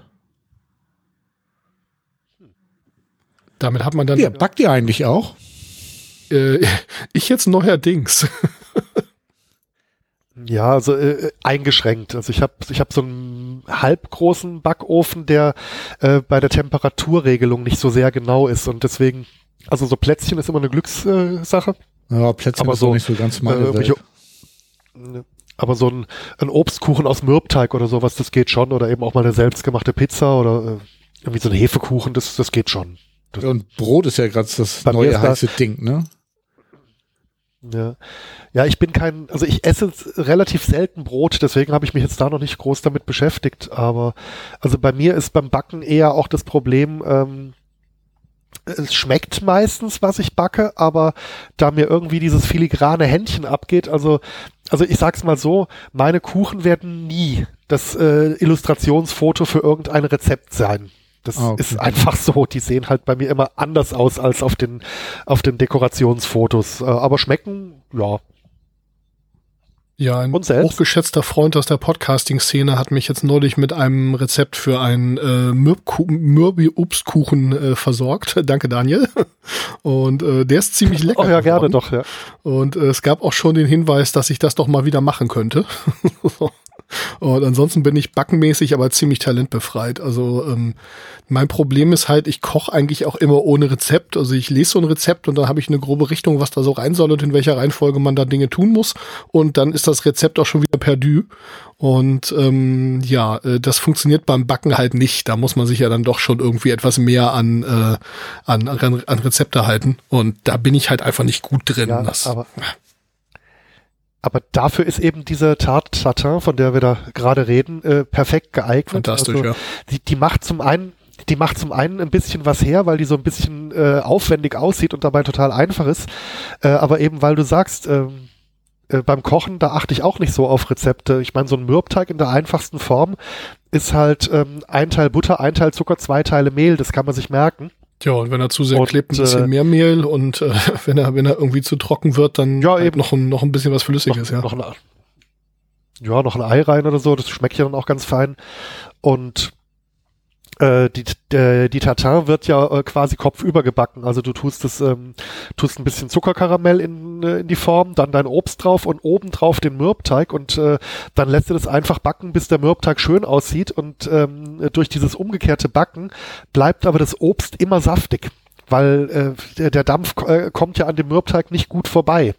Und da hast du also nichts mit, es ist trocken und auf der anderen Seite ist aber auch der Teig über dem nassen Obst. Das heißt, der kann auch nicht durchweichen beim Backen. Also das ist ein total anfängerfreundliches äh, Gebäck und es macht aber so viel her.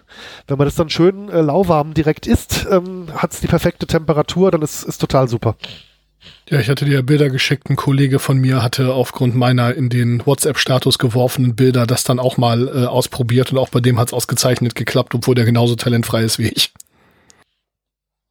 Ja, und ich glaube, im Original macht man die mit Apfel, aber äh, also erlaubt ist, was schmeckt. Äh, ich nehme auch ganz gern Birne, Pfirsich ist, äh, ist ganz großartig. Ich habe auch schon mal welche mit Weintrauben gemacht, die war auch ganz lecker. Also du kannst da nehmen, was äh, äh, alle pflaumenartigen Früchte, Zwetschgen, Mirabellen und was es da so gibt, die sind da wunderbar geeignet. Also da muss man jetzt auch nicht so sehr an der Tradition hängen, da es erlaubt ist, was schmeckt. Bevor jetzt jemand das Googlen anfängt, im Wesentlichen macht ihr schön Butterkaramell, haut das in eine Auflaufform, Springform geht auch, da sifft es einem aber natürlich unten raus. Also am besten wirklich eine Auflaufform, die man vorher ein bisschen gefettet hat.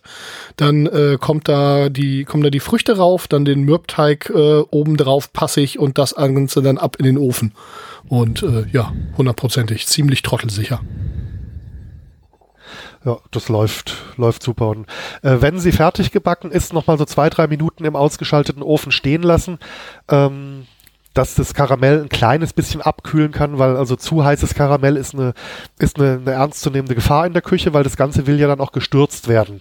Also da ruhig ein paar Minuten warten, dass das also nicht mehr ganz dünnflüssig ist. Ganz dann wichtiger lässt sich immer noch sehr gut stürzen. Aber also äh, also heißes Karamell ist wirklich kein Spaß, was die, was die Sicherheit in der Küche angeht. Das kann, das kann böse Brandblasen erzeugen. Und das habe ich mir nicht nur erzählen lassen, das kann ich also wirklich aus erster Hand berichten. Auweia, möchte ich hinzufügen. Das ist wohl einer der bösesten Ja, aber- Witze, den man so in der Küche machen kann, dass man irgendwelchen Lehrlingen sagt, sie sollten doch mal das Karamell abschmecken gehen. Oh. Ah, Das ist schon nicht mehr witzig. Nee, also nee, das kann ja, nicht. Also Witze, ich habe die also- Anführungszeichen, die ich hier in die Luft gemalt habe, nicht gesehen. ja, äh, nee, also äh, was ich auch mit dem für das Stürzen immer mache, wenn ich so aus der, aus, auf, aus der Auflaufform stürze, ist, dass ich mir zwei Teller, zwei gleichartige große Teller aus, äh, aus dem Geschirrschrank schnappe und dann äh, stelle ich die Auflaufform auf den einen drauf und äh, tue den anderen Kopf über, oben eben auf den auf die Teigseite, weil äh, wenn man zwei gleiche Teller nimmt, dann kann man das Ganze wie so ein Sandwich auf zwei Seiten ganz gut packen, wo es nicht heiß ist und kann es dann äh, mit festem Griff in einer zügigen Bewegung um 180 Grad drehen und hat dann äh, nicht, dass irgendwie die Auflaufform auf dem Teller äh, hin und her rutscht und so. Also äh, da nimmt man dann quasi zwei Teller als Zange und auf einem von beiden landet dann eben der fertige Kuchen. Das geht ganz gut und da tut man sich dann auch nicht weh damit. Was übrigens ganz bestimmt ausgezeichnet dazu passt, aber überhaupt so, Obstkuchen, das weiß ich, ist äh, neben Sahne natürlich äh, ein schönes Nüsschen. das glaube das, das glaub ich wohl. Ähm, ähm, ja, also Sahne und äh, was zu der Tatar auch wunderbar passt, ist, wenn man ein wenig äh, Sauerrahm oder Schmand äh, mit ein bisschen Vanillezucker süßt und das dann statt Schlagsahne dazu gibt. Das passt da auch sehr gut.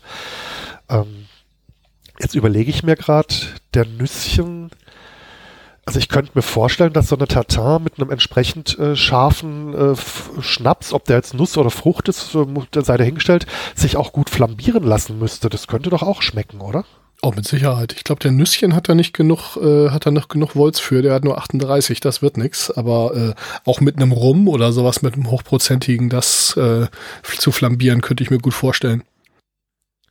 Ja, oder wenn jetzt, äh, wenn man jetzt die Tatar mit Apfel macht, eben dann eben irgendwas in die Calvados-Richtung, also irgendwie einen äh, thematisch zur Frucht passenden Brand, wenn der äh, genügend, genügend Umdrehungen hat, das könnte auch passen.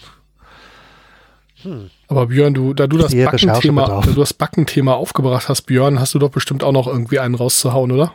Nö, nö, nö. Ich, ich äh, wollte das nur mal thematisieren. Ähm, mich hätte jetzt Brot interessiert, aber Ich nee, habe jetzt gerade gespannt zugehört. Ich back natürlich, also ich back natürlich auch, ähm, aber ich bin sogar ganz gut im Tortenbacken, aber ja, Tortenbacken ist ja auch oh. Backen ohne zu backen. Dann braucht man ja im Prinzip ja. die, die, Böden backen oder die kann man auch kaufen und der Rest ist ja hier. Ja, ich äh, back natürlich die Böden selber, ist ja klar. Ich kaufe natürlich keine. Ne? Ja, ich nicht. der Rest ist ja äh, auffüllen und beispachteln. das ist richtig. Und dann musst du natürlich, ähm, wenn du einen schönen Käsekuchen backen möchtest, dann ähm, musst du natürlich auch noch eine Bisee-Haube da drauf machen. Also das ist dann schon auch backen. Finde. Oh, das stimmt, ja. ja, ja. Oh Gott, der Käsekuchen ist mein Aber absolutes Kryptonit. Wenn ihr mich mal vergiften wollt, dann äh, stellt da einfach so eine richtig schöne Käsesahne hin oder einfach irgendwie einen geilen Käsekuchen. Ich mag die auch alle in sämtlichen Varianten. Und dann könnt ihr da das Gift, könnt ihr das Gift reinpacken und dann sagt ihr, Sven, ist den Käsekuchen nicht, der ist vergiftet. Dann sage ich ja, okay. Und vier Stunden später bin ich tot. Ach, Aber da, da, da lasse ich dir mal zwei Rezepte zukommen. Ich habe zwei, ich habe zwei ganz nette Käsekuchenrezepte, einen aus dem Baltikum und einen irgendwie so ein Mascarpone Cheesecake mit Mandelstreuseln. Ich lasse dir da mal Rezepte bei Gelegenheit zukommen. Ja, geil, jetzt habe ich meinen Popschutz voll gesabbert, ey. Äh, ich auch, bitte. ja, das, ich, ich hau's in unsere kleine Telegram-Gruppe dann. Ja, das ist, klingt doch sehr gut. Ähm, aber ich habe mir gerade überlegt, bei diesen ganzen äh, aufwendigen äh, Torten-Schichtgeschichten, also du hast einen Boden und dann kommen erstmal so verschiedene Cremeschichten obendrauf. Äh, gibt's da schon irgendwas aus der 3D-Drucker-Szene? Bestimmt. Ähm, Essens 3D-Druck ist ein Ding, also auch schon relativ lange. Und ähm, ich weiß, dass es Nudeldrucker gab von äh, der großen bösen Firma mit B. Ähm, und äh, die haben da schon vor Jahren was vorgestellt und ich meine auch schon mal so zur Tortendekoration oder so was gesehen zu haben. Es ist ja recht trivial, also äh, ich sag mal, die meisten Lebensmittel, die für sowas benutzt werden, die sind ja äh, eher einfach zu extrudieren. Ja, stimmt, ja. Da muss man jetzt ja, ja nicht mal heizen. Eben, was so filigrane so. Verz ja. Aber also e-, eben gerade so im Bereich, was so filigrane Verzierungen so auf der obersten Schicht der Torte angeht, also da könnte doch so eine äh, die Mechanik, die in einem 3D-Drucker steckt, die könnte einem doch, äh, doch da echt schöne Ergebnisse auch, ähm, wenn man jetzt nicht so ein filigranes Händchen hat. Oh, mit Sicherheit. Erzeugen. Ja. Ich glaube, du hast den Job. Shit. Schon wieder. ich würde natürlich sofort den Industrieroboter dafür zweckentfremden, aber es ist wieder ein anderes Thema. Aber es gibt ja auch Fotos, ich, ja, ich stelle mir gerade vor, so oberste Schicht zu bedrucken mit Bildchen und so. Also habe ich auch schon alles gesehen. Ja. Also, ja. Ja, aber gerade so ein Industrielackierroboter, wenn der einfach statt Lack einfach Sahne auf alles Mögliche äh, frei im Raum sprühen kann, das stelle ich, das stelle ich mir schon ziemlich geil vor, wenn ich ehrlich bin. Ja, ja, ja. Es gibt ja vor allem auch die Kollaborierenden, die dann äh, mit Menschen zusammenarbeiten kann. Und äh, ich kann mir das in gewissen ähm, Institutionen zur Erwachsenenunterhaltung, äh, könnte ich mir dann also durchaus so ein Gerät vorstellen, dass da dann, naja, lassen wir das. nö, nö, äh, du kannst es ruhig vertiefen, kein Problem. Ich würde da das Gerät von Fanuc empfehlen. Der kann also bis zu 35 Kilo tragen und hat eine relativ gute Reichweite. Da kann man also dann auch größere äh, Mengen mit bespaßen. Jungs, ich krieg Hunger. Wo wir gerade beim Thema Romantik sind, ich habe neulich einen total geilen Hochzeitskuchen gesehen. Nein, wir haben immer noch nicht vor zu heiraten, aber äh, das war äh, so, ein, so ein dreistockiger Kuchen und der hatte oben als Dekoration ein V drauf und der Faunschweif, der ähm, äh, ging dann halt so die Torte runter und dahinter standen ganz viele Cupcakes, wo dann dieses Faunschweif-Thema farblich und von der Form her aufgenommen war. Und ähm, ja, der ganze Tisch stand halt voll und dann hatte, hat man also eine relativ kompakte Torte und diese ganzen Cupcakes gehabt. Das sah zum einen obergeil aus und zum anderen kann man sich bei so Cupcakes natürlich dann mit verschiedenen Sorten und so total austoben und äh, dann können so zum Kaffee oder so kann man sich dann schon mal drüber hermachen und äh, ja, das ist glaube ich eine ganz gute Darreichungsform und sah dazu noch geil aus. Das, ja, das, das es, wenn man das im Internet Idee, also. googelt, irgendwie gibt es das zuhauf. Ne? Also das ist jetzt nicht so eine ganz neue Idee, glaube ich, aber trotzdem geil. Für mich war sie neu, aber ich habe ja auch noch nie also, geheiratet. War ich jetzt auch noch nicht so direkt, wenn ich ehrlich bin. Also ich habe schon einmal, aber wir hatten keine Hochzeitstorte in dem Sinne. Aber ich muss auch zugeben, dass ich es gegoogelt habe. Ich kann eine Bildersuche Hochzeitskuchen Cupcakes auch sehr empfehlen. Alter Schwede, da gibt's auch so Torten, die dann quasi an jeder Ebene nochmal so ausladende Plattformen haben, wo dann die Cupcakes draufstehen und all sowas. Heide Witzka doch. Ja, ich sag mal so, wenn man Ideen hat, ne, dann geht da einiges. Baiser finde ich ja auch voll super, wo wir das vorhin mal vorhin schon hatten und ich es hier gerade auf dem Bild sehe. Jetzt fange ich an zu sabbern, ey, verdammte Axt.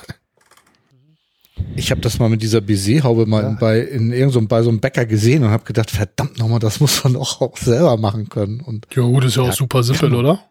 Das ist super simpel, ja. Musst du nur halt, ähm, ja, das Problem ist, dass die, die bricht relativ schnell ein. Also beim Abkühlen vom Kuchen äh, muss man sich ziemlich viel Zeit lassen, ne? Und es ist ein bisschen hektisch, weil du die ja nicht von, du darfst die Baiser-Haube ja nicht von Anfang an, du musst erst den Kuchen fertig backen und dann ja im letzten Moment dann die Baiser-Haube drauf machen und das ein bisschen Action, aber also auf jeden Fall machbar. Also wenn ich das kann, kann das jede und jeder irgendwie. Also ich bin ja jetzt auch nicht so der Oberkünstler. Meine Oma war damals, als sie noch gebacken hat, die absolute Meisterin der Krümeltorte. Also äh, ja, so ganz krümeligen Teich herstellen, dann drückt man daraus den Boden, dann kommen da Früchte drauf in der Regel und dann oben die Krümel so oben drüber. Und mhm. ähm, die Kunst in Anführungszeichen ist es, wie kriegt man es hin, dass die Früchte halt nicht durch den Teich siffen und das nicht klitschig wird. Ich weiß nicht, warum das die Kunst ist, weil ganz ehrlich, je klitschiger, desto geiler ist das. Wenn der Find Teig in der Mitte im Prinzip noch roh ist, weil er so viel Fruchtsaft drin hat, dann nur so ganz leicht angeknuspert von außen, dann ist es meiner Ansicht nach perfekt. Das sah mein Opa genauso und irgendwann hatte, hatte meine Oma dann, das ist schon viele, viele Monde her, äh, hatte sie dann halt Krümeltorte gebacken und hat fast geheult, weil die so klitschig geworden ist und meinem Opa und ich haben dann irgendwann so während des dritten Stückes, dass wir uns innerhalb von fünf Minuten ins Gesicht gedrückt haben, weil es so fantastisch gut war, mal kurz innegehalten, um Oma zu trösten. so, das ist nicht so, dass es uns nicht schmeckt. Auch ich finde clinchigen Kuchen sowieso ja, voll so. gut. Auch so Puffer, der nicht so gelingt, irgendwie, weil er irgendwie irgendwas schiefgegangen ist, weil das Ei zu groß war oder keine Ahnung was. Ähm, also essen tue ich ihn auch, aber mit großer Liebe irgendwie. Also da gibt's nix. Ja, ja. Bei, bei Krümelboden, da muss ich gerade an die Philadelphia-Torte denken. Oh ja. Also eine mhm. Frischkäsetorte, die, die ohne Backen auskommt. Da nimmst du ja irgendwie so eine Großpackung Löffelbiskuit, machst die zu Pulver in der Küchenmaschine und äh, stellst eine Tasse beiseite, die brauchst du später. Und dann nimmst du einfach die restlichen 300 Gramm von diesen äh, ähm, Löffelbiskuitbröseln und vermengst die mit einer Verkaufseinheit Butter. Und ich meine jetzt nicht so eine Hotel-Frühstücksportion, sondern schon das normale Stück. Und äh, das drückst du dann unten in die Form rein und dann kommt so eine ganz leichte Creme, äh, die also voller Vitamine ist, denn sie enthält den Saft einer Zitrone und äh, zwei Pakete Frischkäse und ein Dreiviertel Liter geschlagene Sahne und ähm, Zitronengötterspeise äh, mit der halben Wassermenge angerührt. Und das kommt dann, Zucker kommt natürlich auch noch rein, weil sonst wird's ja zu zitronig. Und das kommt dann da so oben drauf und dann wird es so im Kühlschrank sozusagen acht Stunden lang äh, in Anführungsstrichen gebacken. Und dann streust du die restlichen Brösel oben drauf und dann hast du eine Philadelphia-Torte, der du nicht anschmeckst, dass die nur aus Fett und Zucker und Kalorien besteht, weil durch das Zitronenaroma äh, schmeckt die bedeutend leichter, als sie ist. Also da denkst du dir so, ach Mensch, da kann man sich so ein Stückchen von, äh, von gönnen. Das ist ja, das schmeckt schon fast ein bisschen in die joghurtige Richtung. Also das ist eine totale Cheater-Torte. Also wenn du jemanden Kalorien unterjubeln willst, der das nicht möchte, dann gib ihm das, ne? Ja, kennt ihr so die, Die richtige, auch. richtige alte Buttercreme noch? Oh ne, oh ja, kenne ich. Oh ne, da komme ich nicht Finde ich so an. fantastisch. Weil- Also nach dem deutschen Lebensmittelrecht müssen da mindestens 20 Prozent Butter drin sein. Wenn man die ordentlich macht, sind es eher so 50, 60 Prozent. Und dann in so einen Frankfurter Kranz oder so oder oben auf Donauwellen drauf. Ey, fantastisch. Ich kann mich noch daran erinnern, dass ich, Ich habe mit sie noch nie selber gemacht. Aber Nee. Also ich kann mich noch erinnern, dass ich mal Ostern irgendwie mit einem Arbeitskollegen, Grüße gehen raus an Jan, ich glaube, der hört das hier nicht, aber egal. Ähm, wir sind ähm, mit dem Auto unterwegs gewesen und da meinte er, er müsste mal kurz beim Bäcker anhalten und kam dann mit so einer, ja, mit so einem kleinen Frankfurter Kranz wieder angeschleppt. Ich sag, was willst du da denn mit? Ja, da habe ich jetzt voll Hunger drauf, meinte er wie. Also der, das war so ein Ding irgendwie, vielleicht hatte er 10 Zentimeter Durchmesser, also nicht so wie so eine große Torte, sondern wirklich nur so ein kleines Ding, so mit Osterdekoration drauf. Also der hat noch nicht mal ein Viertel davon geschaffen, da war dem so schlecht. Ja, da isst du auch ein Stück von. Das Okay. war's dann auch. Ich, und ich kann das auch überhaupt Ja. nicht essen irgendwie. Also, nee, tut mir leid, da bin ich raus. Ja, Geschmäcker sind verschieden, klar. Äh, größter Backunfall, da muss ich an die Mutter eines äh, einer Schul, äh, Schu äh, Schulkameradin früher denken. Ähm, die war jetzt also nicht unbedingt als die größte Koch- und äh, äh, Backdame äh, bekannt. Also gab halt in der Familie auch eher äh, sehr viel Fertiggerichte und sonst was. Und die hat äh, sich einmal äh, an eine Schwarzwälder Kirschtorte, wie sie es nannte, äh, gewagt. Das war also die nur äh, dem Namen nach. Ja, also sie nannte es so. Äh, ich habe dann, äh, da, ich mit dem Auto dort war, äh, beschlossen, ich probiere sie nicht, weil also das war. Ich, ich, ich möchte mich jetzt nicht äh, über das mangelnde äh, Küchenverständnis von anderen Menschen lustig machen, aber das war eine Vergewaltigung. Also, ähm, also man kann sich so eine Schwarzwälder Kirschtorte ja vorstellen, wie die ungefähr aussehen könnte. So, und jetzt musst du dir einfach vorstellen, so ein fertig Biskuitboden, den man so abgepackt kaufen kann. Ja, dieser Tortenboden, ne, diese fertigen. Bitte? Darüber wurde die Schnaps, darüber wurde die Schnapsflasche kreisen gelassen. Dann kam ein Glas abgetropfte Schattenmorellen drauf und eine Dose Sprühsahne. Fertig war die Schwarzwälder Nacht der Mutter. Oh Mann. Und- Du Sch Ich habe Das, dann das also stimmt da, nicht mit einigen Leuten, ey. Da fehlen die Schuppenstreusel, ganz klar. Ja eben, ne? ansonsten wäre es perfekt. Ne? Ich glaube, das mache ich auch mal. Schade, weißt du was? Das ist so schade. Meine Kinder sind leider aus dem Kindergartenalter raus. Weil da muss man ja manchmal Gebäck liefern. Das wäre, glaube ich. Da ist Schnaps, da ist Schnaps natürlich genau das Mittel der Wahl. ja, wieso? Ähm. Schwarzwälder Kirschtorte. Wobei, Du, der Alkohol wobei was ich tatsächlich auch schon mal gemacht Ja, ist klar. Ja. Äh, Was ich tatsächlich schon mal gemacht habe, war äh, in, in Art einer Schwarzwälder Kirschtorte ein Dessert gemacht. Und zwar habe ich dann eben so einen Kakaobiskuitteig in auf dem Boden des Muffinblechs gebacken, dass ich so kleine Biskuittaler hatte und habe die dann in entsprechenden Trinkgläsern mit äh, ein bisschen geschlagener Sahne und, eine, und einer Kirschzubereitung nach und nach aufgeschichtet, dass es so ein bisschen schwarzwälderartig äh, schmeckte und aussah, aber eben so schöne kleine Dessertportionen waren. Das habe ich mal zu einem Weihnachtsessen gemacht und es kam ganz gut an. Sowas ist insgesamt total geil, wenn man so irgendwelche äh, Kleinigkeiten vielleicht sogar in einem Schnapsglas oder so anrichtet ähm, oder in einem, in, einem, in, einem, in einem Trinkglas oder so, dass das also auch eine etwas, äh, dass man so den Schichtaufbau so ein bisschen besser sehen kann und so weiter. Da kann man, das ist wieder Kochen für Angeber. Also. Ja, also vor allen Dingen, du kannst da mit relativ wenig Aufwand ordentlich angeben, weil also das Ergebnis sieht bedeutend aufwendiger aus, als die Herstellung ähm, gewesen ist. Das, äh, ich bin ja, äh, ich bin ja jetzt kein sehr ehrgeiziger Typ. Ich versuche ja immer mein, mein Wunschergebnis mit möglichst geringem Aufwand zu erreichen. Und da ist, ist so ein äh, schichtetes Dessert im, in einem klaren Glas ist da perfekt geeignet dazu. Ich habe übrigens gerade meinen Einsatz verpasst, als wir vom Frankfurter Kranz sprachen. Muss ich jetzt an der Stelle natürlich nochmal Eva und Britt-Marie vom Frankfurter Kranz Podcast grüßen. Schöne Grüße. Ja, natürlich, klar, Mensch. Da habe ich jetzt auch gerade nicht dran gedacht. Ich habe übrigens noch zwei Honorable Mentions äh, meiner örtlichen Taverne hier, dem Anno 1300. Ähm, und zwar zum einen ähm, haben die eine eigene Variante von dem vorhin erwähnten Midnight. Da nehmen die ein Porter Schwarzbier und äh, da kommt dann ein ordentlicher Schuss Met rein. Das hat also genau den gleichen Effekt wie beim ähm, wie beim äh, Guinness äh, mit äh, Portwein. Das heißt, es, es it takes the edge off. Also ähm, das äh, Schwarzbier schmeckt also sehr mild und sehr gefällig und so ein bisschen honigsüß und nom nom nom nom nom. Und dazu macht's halt auch wirklich betrunken wie zwei. Es ist also ganz fantastischer Stoff. Okay. Wenn man das möchte, bestellt man ein Bräu. Das klingt. Klingt okay. harmlos. Ja, ist es aber nicht. Kommt vor allem auch in so einem äh, Halbliter äh, Tonkrug. Das, äh, ja, weiß Bescheid. Und das andere ist, äh, die haben dienstags immer so einen Special-Tag, wo sie die normale Karte aussetzen und irgendwelche äh, besonderen Sachen servieren. Und ähm, äh, ja, äh, früher hatten sie einen Koch, der, äh, das war so ein bisschen so sein Hobby, irgendwie da irgendwelche abgefahrenen Sachen zu machen und irgendwelche, äh, irgendwie Bonschen zu machen und so weiter und so fort.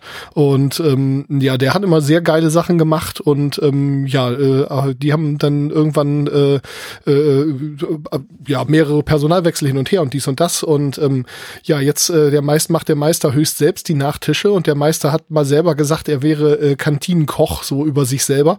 Und der macht halt so typische Kantinendesserts, aber in geil. Also so ohne Torte, äh, ohne Tüte und so, sondern so, wie man die halt eigentlich macht, so ursprünglich. Das ist so fantastisch lecker, ja. Also das sind ganz simple Desserts eigentlich, aber halt genau richtig gemacht und eben nicht billig und doof, sondern oh, ist Ja, das ich- gut. Äh, Ich meine, wenn, wenn du aus guten Zutaten was gut zubereitest, dann braucht es ja auch nicht was besonders Aufwendiges sein. Dann sind ja oftmals die einfachen Rezepte äh, die, die dann äh, total geniale Ergebnisse erzielen. Wobei der alte Koch konnte aus Mit allem eine. Creme machen. Der hat dann also öfter mal so Schokoriegel nachgebaut als Cremes oder so und dann äh, auch, auch fantastisch gut. Also da will ich gar nicht meckern. Aber beides vollkommen unterschiedliche Welten, aber Das beides klingt- sehr, sehr gut. Das klingt natürlich auch spannend mit den Cremes. Ja, dann also so die, die Hauptzutaten von so einem, nehmen wir erstmal einen Snickers irgendwie so, dann hatte er da halt so ein paar äh, Erdnüsse in einer Erdnussbutter und die unten in die Schale und da drüber dann halt eine, äh, so eine Karamellcreme und obendrauf dann halt Schokolade. Und ja, dann hast du im Prinzip so schichtweise die Hauptgeschmacksbestandteile dieses Schokoriegels gehabt. Ich kann euch nicht mehr zuhören. Ich denke die ganze Zeit schon drüber nach, mal einen Bounty-Cocktail auszuprobieren. So mit Kalur und Batida oder irgendwie sowas. Ja. Müsste man sich mal ransetzen. mal so eine Testreihe starten. Tja, wer jetzt keinen Hunger hat, hat nicht Ja, richtig zugehört. Würde ich auch sagen, ne? So sieht's aus. Der, der, der Schokoriegel-Likör, äh, Cocktail, der hat natürlich den äh, Nachteil, dass man ihn im Vergleich zu dem echten Schokoriegel nur sehr schlecht frittieren kann. Challenge accepted. Man, aber man könnte ihn, Ich wenn er gut gemacht ist, zum Flambieren nehmen. Oh, oh ja. ähm, der Trick beim Schokoriegel flambieren für alle, die das da draußen jetzt mal ausprobieren wollen, ist übrigens keinen Bierteig zu nehmen, denn das geht auch, aber da muss man seinen Bierteig halt richtig gut im Griff haben. Und jeder, der schon mal äh, so einen geschmolzenen Schokoriegel aus der Fritteuse putzen müsste, musste, weiß, warum das scheiße ist, bis man das richtig auf der Kette hat. Ähm, der Trick ist, dass man sich im örtlichen Asia-Geschäft äh, so ähm, Material zum äh, Wandtanz einschlagen oder äh, irgendwie so Reispapier oder sowas in der Richtung oder Frühlingsrollenteig holt und da dann die Schokoriegel drin einwickelt. Das geht mit an Sicherheit grenzender Wahrscheinlichkeit nicht schief. Sven ist in keinster Weise verantwortlich für versaute Fritteusen und ähnliches. Ähm, die Schei- Wahrscheinlichkeit, dass das schief geht, ist also äh, äußerst gering und es ist auch extrem lecker. So frittiert man Schokoriegel stressfrei. Also was ich bei Bierteig schon gemacht habe, also ich habe dann einen ganz normalen Pfannkuchenteig genommen, keinen richtigen Bierteig, das geht nämlich auch. Und da habe ich dann die, ähm, die Schokoriegel vorher eine Weile ins Gefrierfach gelegt, äh, dadurch haftete dann der Bierteig sehr gut an dem Schokoriegel durch die Kälte. Weil das ist dann quasi derselbe Effekt gewesen, wie äh, wenn Schlagsahne an einer Kugel Eis festfriert. Und das hat dann ganz gut funktioniert. Also ich habe mir meine Fritteuse tatsächlich noch nicht versaut, aber ich möchte da auch auf keinen Fall irgendwie äh, als verantwortliche Quelle zitiert werden, wenn es dann doch bei jemandem schief geht. Ja, wir machen eure Fritteusen nicht sauber. Was ihr euren Fritteusen angetan habt, dafür seid ihr selber verantwortlich, ja. Allerdings bin ich auch ein bisschen experimentierfreudig, dadurch, dass ich mir auch so eine Fritteuse in Gastrobauweise, also quasi so wie den Martin McFry nur elektrisch besorgt habe. Und der ist ja dann doch schon nochmal äh, putzfreundlicher, weil du sie halt gut auseinandernehmen kannst und bis auf die Heizschlange theoretisch auch alles in die Gefrier, äh, in die Spülmaschine heißt das Ding äh, stell, äh, stellen auch in die Gefriertruhe stellen, das bringt halt nichts, aber gehen tut's. Doch, wird kalt. Ja. ja nur der Kühlschrank ja. blieb cool. Ja. Nee, aber also was die was die, was, was die Putzfreundlichkeit angeht, möchte ich jedem Menschen, der sich äh, über die Anschaffung einer Fritteuse Gedanken macht, äh, zur Gastrobauweise. Also äh, hier rechteckiger Kessel äh, mit frei drin hängender Heizspirale und so weiter raten, weil die einfach viel, viel besser zu putzen ist als die Haushaltsgeräte. Ja, bei Marti ist ein bisschen das Problem. Marti ist eine Gasfritteuse und ähm, das Gas brennt in zwei Edelstahlröhren, die durch diesen Trog verlaufen und die kann man nicht ausbauen und unter diesen Dingern sammelt sich natürlich ganz schön viel Schlons und man kommt da äußerst schlecht so mit den Fingern oder irgendwelchen Werkzeug drunter. Das geht alles, aber das ist ein ziemliches Elend und also da einen Schokoriegel rauszuputzen, da hätte ich ja sowas von keinen Bock drauf. Ja, und äh, bei der elektrischen ist es halt so, dass die Heizschlange zwar auch so zwei Zentimeter über Grund äh, in dem Öl sich drin befindet, aber du kannst sie eben einfach rausnehmen und danach hast du einfach einen äh, kantenlosen äh, Metalltrog, in dem sich das Öl befindet und der ist wirklich super ja, putzfreundlich. Das ist super gut. Übrigens die Geschichte mit den Schokoriegeln, die kam ja auf dem Deichpot letztes Jahr auf.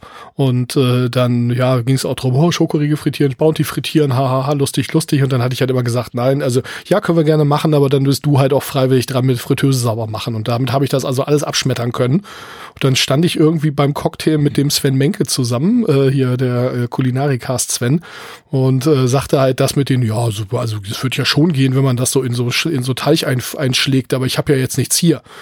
Und dann sagte der irgendwie so, Alter, dann jetzt mal ganz schnell hier irgendwie die Suchmaschine an und worauf warten wir noch? Warum stehen wir hier eigentlich noch rum? Verdammt nochmal.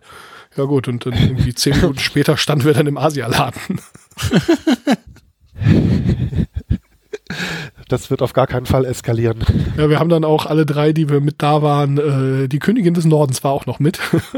ähm, mit ihrem Auto waren wir unterwegs. Ähm, hatten wir dann auch alle irgendwie noch mal beim Einkaufen so mit so einem das Backler war, was da als Quengelware neben der Kasse stand, äh, dann noch, so, noch mal mitgenommen. Und beim ersten Mal grinste der Typ an der Kasse schon, beim dritten Mal grinste er dann sehr, sehr breit. Ja, Mai, also in dem Fall war Asialaden wirklich äh, einmal von Türkei bis, äh, bis China. Ach, ich war nicht da, so ein Pech. Ja, da hast du was verpasst. Das war ein, also ich war zwar jetzt bei dieser Kaufaktion nicht dabei, aber das war schon ein sehr, sehr nettes äh, Wochenende. Ja, die nächste kulinarische Idee war ja, dass ich dann irgendwie morgens beim Aufwachen im Hotelzimmer plötzlich die Idee hatte, wieso haben wir eigentlich keine Kroketten mit brauner Soße geplant? Dann ohne irgendwem was zu sagen äh, beim Supermarkt vorbei bin und ein paar Beutel Kroketten und Zutaten für vegane braune Soße besorgt habe. Ja, das gab's dann halt auch. Ja, die waren großartig, ja. Äh, bei der braunen Soße muss ich mal so sagen, da habe ich mir neulich tatsächlich das erste Mal die äh, Mühe gemacht, so richtig aus Knochen und äh, Wurzelgemüse so einen Soßenfond richtig äh, von Grund auf selbst zu kochen. Und also, das hat sich schon gelohnt. Das ist schon sehr, sehr geil geworden, was da rauskam. Ja.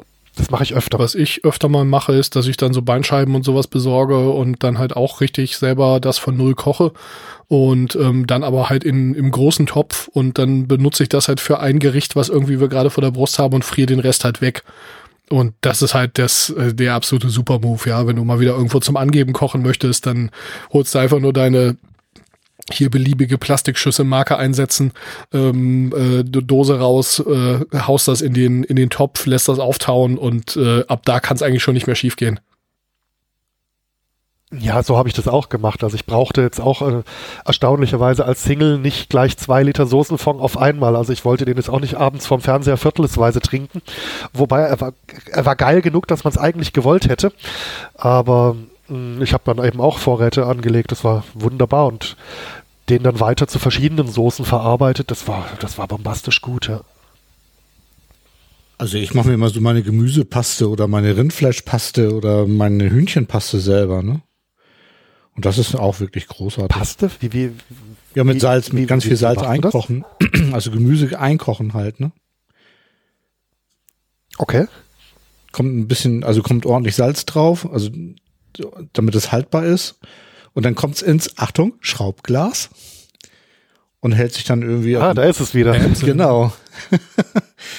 ähm, und ich habe da, wie gesagt, Gemüsepaste, so für Gemüsebrühe und Rindfleischpaste für, für, für Rindfleischfond irgendwie und für Hühnchen auch nochmal dasselbe. Und das mache ich immer meistens einmal im Jahr. Okay. Mache ich mir sowas und dann ähm, ja. ja. Also was ich, was ich in die Richtung kenne, ist aber heute äh, in, in meinem Rezept wird da nichts gekocht, ist, wenn du so ein, so ein Suppengemüse dir äh, zur Brust nimmst und äh, äh, vorbereitet, also schälst und in kleine Würfel schneidest, und das dann in den in einen kräftigen Mixer gibst und mit ungefähr 20% Salz dann eben auch zu so einer äh, bröckeligen Paste zer äh, zermixen lässt, die kannst du im Kühlschrank dann eben auch aufbewahren und statt Brühpulver äh, in weiteren Speisen einsetzen. Durch den hohen Salzgehalt hält die wohl auch, also ich kenne das eben ohne Kochen. Ach so, ja genau, und ich koche die, da, ich koch das, die Flüssigkeit da raus, ne? Mhm. Mhm, okay. Ne, also bei mir war das dann immer relativ fest. Also das war dann eben auch so eine, äh, das Rezept, das ich da hatte, da, da hieß es dann Suppenstock, nannte ah, ja. sich das.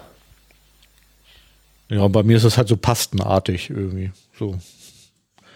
Ein Freund von mir ist Halbinder und dessen Vater verschwindet dann immer einmal oder zweimal im Jahr in der Küche. Da darf dann auch keiner rein. Erstens, weil die Rezepte ja streng geheim sind, äh, aber zweitens, das hält auch keiner ohne irgendwie Gasmaske aus, der nicht irgendwie 100% Inder ist. weil der hat dann also wirklich irgendwie die fiesesten Gewürze. Also mein Kumpel ist da schon ganz gut äh, irgendwie ganz gut resistent, aber der sagt, das kann ich auch nicht ab. Also ich kann da kurz rein, um dem alten Hallo zu sagen, aber dann muss ich auch wieder raus, da tränen mir so die Augen. Und der baut dann immer diese ganzen okay. indischen Würzpasten, die unser ein irgendwie dann im Supermarkt im Schraubdeckelglas kauft. Die baut der dann halt immer selber. Und ja, mein Kumpel kriegt da dann immer seine Dosis fürs Jahr mit. Und er sagt, ich weiß auch nicht, wie die gemacht werden. Also ich weiß so ungefähr, was drin ist, aber so die, die, die Details, da werde ich noch nicht eingeweiht. Das kann gefährlich sein. Ja, ja, aber gut, das ist dann halt so. Wobei wahrscheinlich, weil man da selber ein bisschen experimentiert, ist das vermutlich gar kein, gar kein Geheimrezept irgendwie. Also, so, was so die Grobzutaten für so die verschiedenen gängigen Gewürze sind, da steht ja drauf und ja, da kommt man wahrscheinlich dahinter. Ja, das ist schon richtig. Ja, mit Sicherheit. Also ich habe mich auch an Omas Käsekuchen rangetastet irgendwie. Da sind leider die Rezepte auch verschütt gegangen irgendwie.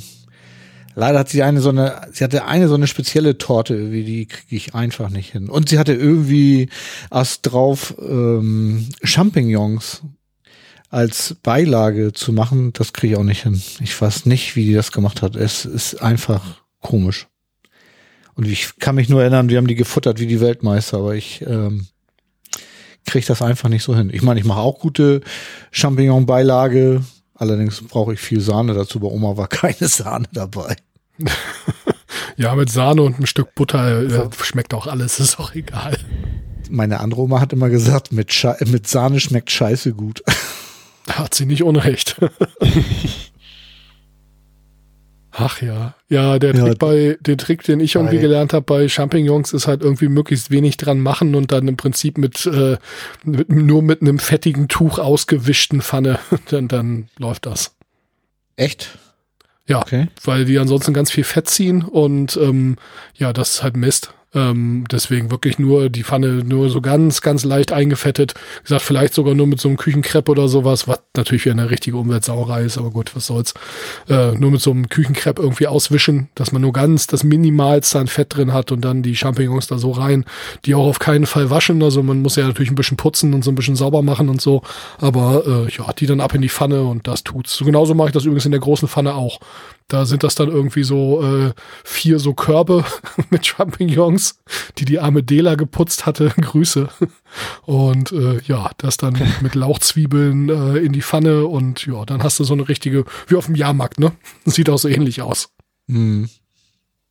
Ja, was als, als Champignon-Beilage auch schön ist, ist, wenn du große Champignons hast, also da den Stiel raus und dann die Köpfe einfach äh, füllen mit so einer äh, Füllung aus glatter Petersilie, Zwiebeln und vielleicht ein paar Lauchzwiebelchen dazu, bisschen Käse drunter und die dann einfach da eben in diese, in diese Höhlung hineingeben und das Ganze dann im Ofen einfach überbacken. Das gibt dann auch eine ziemlich geile Beilage. Genau. Und ist relativ einfach gemacht. Also es skaliert, in, äh, skaliert auch in großen Mengen ganz gut. Da gibt's ja auch diese Portobellos, diese extra großen Dinger. Ähm, da kann man auch eine Menge mitmachen. Und die Strunke, die kann man dann ja einfach als äh, Bauernfrühstück oder was auch immer oder so als Beilage oder eine Soße draus machen oder so. Ja, die muss man ja nicht wegwerfen, eben. Richtig gut, ja. Auf gar keinen Fall. Was ein bisschen pervers, aber auch sehr lecker ist, ist, wenn man Birnen nimmt, die halbiert, dann das Kerngehäuse raus. Da ist wieder so ein äh, eigentlich gar nicht sinnloses äh, Küchengerät, was da zum Einsatz kommen kann, und zwar ein Melonenbällchen-Ausstecher. ähm, mhm. Dann kann man das ja. Kerngehäuse rausmachen und die entstandene Lücke, die füllt man dann mit etwas Blauschimmelkäse. Ich nehme da gerne Fourme d'Ambert für, aber äh, ja, kann man auch, äh, man kann auch irgendwelchen anderen Käse nehmen. Ich habe da auch schon mal einen Münster für genommen, das war da aber echt für Genießer. Und äh, ja, äh, mhm. ganz, ganz klassischer Gorgonzola geht natürlich auch. Und äh, ja, das packt man dann in den Ofen oh. und äh, ja, backt's dann halt, bis die Birne so ein bisschen braun wird und der Käse schön geschmolzen ist. Klingt erstmal total eklig, ist aber super lecker. Auch, auch wieder so Kochen für Angeber. Ich mag ja, ja kein heißes mein Birne mit hier Blausch. Ah, das ist natürlich schade. Ne? Das passt dann natürlich schlecht, aber aber ja, kann ich mir ganz gut auch so vorstellen. Und ich meine, äh, äh, Birne und Blauschimmel, die passen zueinander. Das, oh ja. das stimmt schon. Ja, so als Zwischengang vorm richtigen Nachtisch, der dann wirklich süß wird oder so, ist das echt ideal. Und was ich auch irgendwann mal gelernt habe, ist, äh, oh, ja. ich kannte Bratäpfel immer als Ausstechen und Füllen und dies mit relativ viel Aufwand. Freunde von mir machen Bratäpfel, indem sie einfach Bra Äpfel einfach so im Ganzen mit Kerngehäuse und allem in den Ofen packen. Und ja, ist auch geil. Mhm. Ja, ich kenne das auch mit dem Füllen und äh, einfach ähm, bei der Füllung, da mache ich es mir dann ein bisschen einfach, wenn man nämlich einfach Dominosteine nimmt. Die haben alles drin, was der Bratapfel innen drin auch haben möchte. Man kann die einfach mit Dominosteinen füllen. Da habe ich noch einen Trick hier zum Thema Backen ohne zu backen. Das äh, hatten wir neulich auch in Husum mal gemacht. Und das geht jetzt so ein bisschen auf Twitter rum, ähm, indem man einfach äh, Toffifee oder jeden beliebigen Schokoriegel oder mit, Bra mit Dominostein geht das auch garantiert super, einfach in ähm, äh, Blätterteig einwickelt beziehungsweise eintascht und das dann ab in den Ofen und läuft. Mhm. Den Blätterteig ja. kann man kaufen, wenn man äh, keine Blätterteig-Tafeln äh, wirklich kriegt, dann kann man auch einfach hier Knack- und Back-Aufback-Croissants äh, nehmen, diese zum selber rollen. Äh, ja, läuft. Ja, aber es gibt ja, äh, selbst im Discounter gibt es ja auch schon Blätterteig in der Kühltheke, der gar nicht tiefgefroren ist, wo praktisch auf so einem Backpapier dann gleich so ein großes Rechteck sich befindet. Genau. Ähm, als du den Melonenbällchen-Former erwähntest, da musste ich an meinen Eiskugelbereiter denken. Also das ist ja quasi ähnliches Prinzip, nur größer. Und ich nehme meinen Eiskugelbereiter äh, ganz gerne, wenn ich Frikadellen mache, um die Hackfleischmenge abzumessen, weil also äh, dann kriegst du halt eine schön gleichmäßige Menge hin und dann hast du die Bällchen in, in einer gleichmäßigen Größe und so und dann sieht es ganz nett aus und dafür nehme ich meinen Eiskugelbereiter ganz gerne, weil das es passt dann auch. Und als ich mal äh, Besuch hatte und auch irgendwas Frikadellenartiges bereitete, äh, Grüße an äh, Sebi, der auch mal ganz am Anfang hier in dieser Krümelschublade zu hören war. Dann guckte er mich so fassungslos an, wie ich mit meinem Eiskugelbereiter in den Hackfleischteig, in den gewürzten rein bin. Das hätte ich dich aber auch. guckte mich nur mit großen Augen an und meinte so, äh, könnte ich mein Met bitte im Becher haben? das fand ich großartig. Ich möchte Sebi auch grüßen. Hallo Sebi. Ja. Nee, aber das, also, äh, stellt sich bei mir als eine ganz gute Menge raus, wenn du eben Königsberger Klopse oder Frikadellen oder so machst. Und also bei mir ist es dann immer mit dem Augenmaß so, dass die dann doch immer sehr unterschiedlich groß werden. Und beim, bei, bei Frikadellen äh, resultiert es ja dann auch in verschiedenen äh, Garzeiten, wenn die dann unterschiedlich dick sind. Und da hat sich das für mich als ein ganz praktisches Hilfsmittel rausgestellt, dieser Aber ist das nicht ideal? Erst die dünne essen und dann die dickeren noch in der Pfanne lassen? Dann sind die so schön heiß, wenn man sie sich dann holt. Stimmt allerdings, aber hm, okay, ich brauche, ich, ich, merke schon, ich brauche Eiskugelbereiter in verschiedenen Größen. Ja, was, also was mich daran irritiert ist, dass deine Frikadellen scheinen ja relativ klein zu sein, oder habe ich da falsche Vorstellungen von Eiskugelbereitern?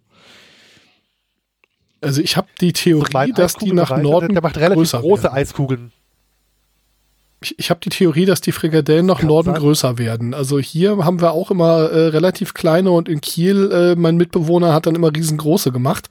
Und ja, also das, das würde sich jetzt ja fortsetzen, dieser Trend.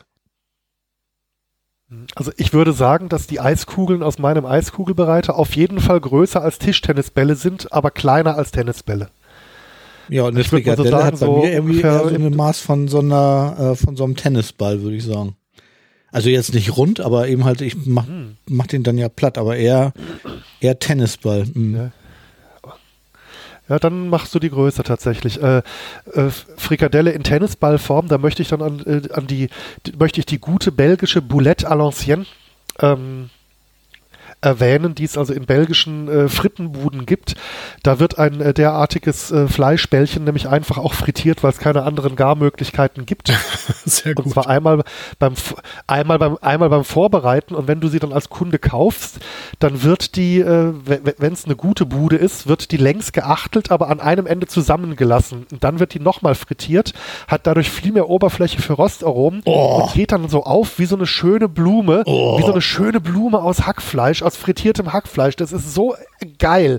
Also Gott, ja. bitte danach die nächsten drei Wochen nicht, nicht, nicht zum großen Blutbild gehen. ähm, sonst, äh, sonst haut dich dein Hausarzt, aber ähm, ansonsten äh, passt sehr gut und äh, dazu dann eben ja nach so dem eine, Motto, wenn ich davon ausgehen so würde, dass ich überleben, würde ich ihn dann runterhauen.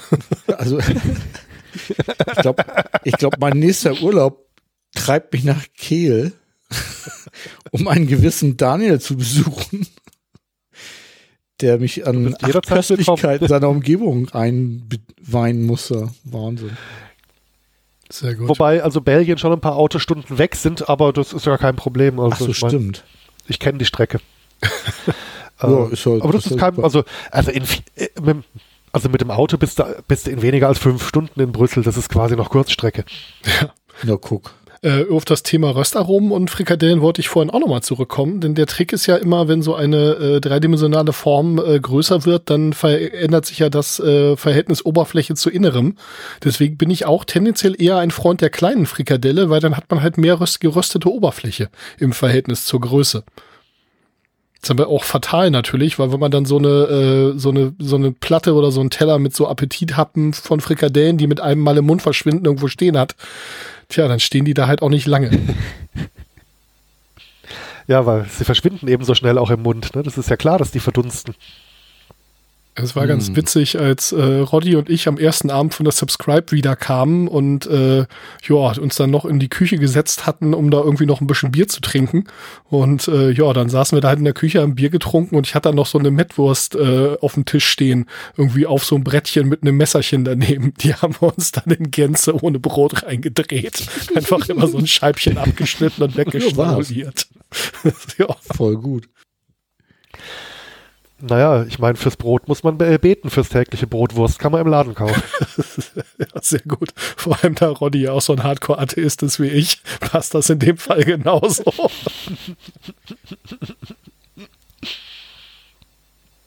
sehr schön. Aber ja, so eine, so eine gute Wurst ist bei mir also auch äh, eine stark gefährdete Art. Das ist also ganz, ganz schlimm. Ich, kenn, ich, also ich kann das durchaus nachvollziehen. Ich bin da voll bei euch. Ja, und immer wieder so alles halbe Jahr sehe ich irgendwen um die Ecke kommen, der dann mit der äh, plötzlichen Nachricht, dass in so Wurst ja ganz viele Schlachtabfälle und ganz viel Fett drin ist und dass man so Wurst ja deswegen gar nicht essen sollte, um die Ecke kommt. Wo ich dann auch denke, so, pff, ja, die Wissenschaft hat festgestellt, dass Schokolade Fett enthält. Also sag mal, Seid ihr alle irgendwie nicht zur Schule gegangen oder irgendwie seid wie, wie schafft man es so komplett getrennt von der Realität irgendwie so alt zu werden? Also selbstverständlich ist Wurst auch dazu da, um die Reste wegzukriegen. Das ist doch aber erstens eine gute Sache und zweitens ist mir das doch komplett Latte, wenn es hinterher schmeckt. Sie. Eben, und es ist ja eigentlich, ist ja eigentlich sinnvoll äh, von einem Tier, wenn es denn schon fürs Essen sterben, äh, äh, sterben musste, so viel wie möglich zu verwerten und eben nicht nur die, die Stücke, die man sich einfach so direkt in die Pfanne haut genau oder sonst was. Das ist doch eine, eine, total sinnvolle Sache, da alles zu verwenden. Also ich bin total für vegetarische also. und vegane Ernährung. Also ist, ich werde da niemandem irgendwie Shit für geben, auf keinen Fall.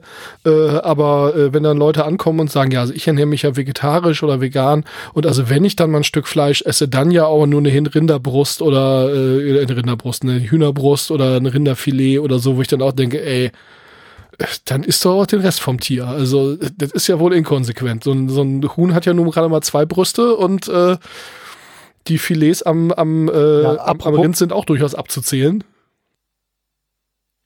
Naja, äh, was die Hühner angeht, da wäre ich ja mal dafür, dass die Wissenschaft mal neue Wege beschreitet und die äh, Brathühner oder die, äh, die, die Hähne mit Vogelspinnen kreuzt. Weil wie geil wäre denn das, wenn jedes halbe Hähnchen vier Schenkel hätte? Acht. Acht.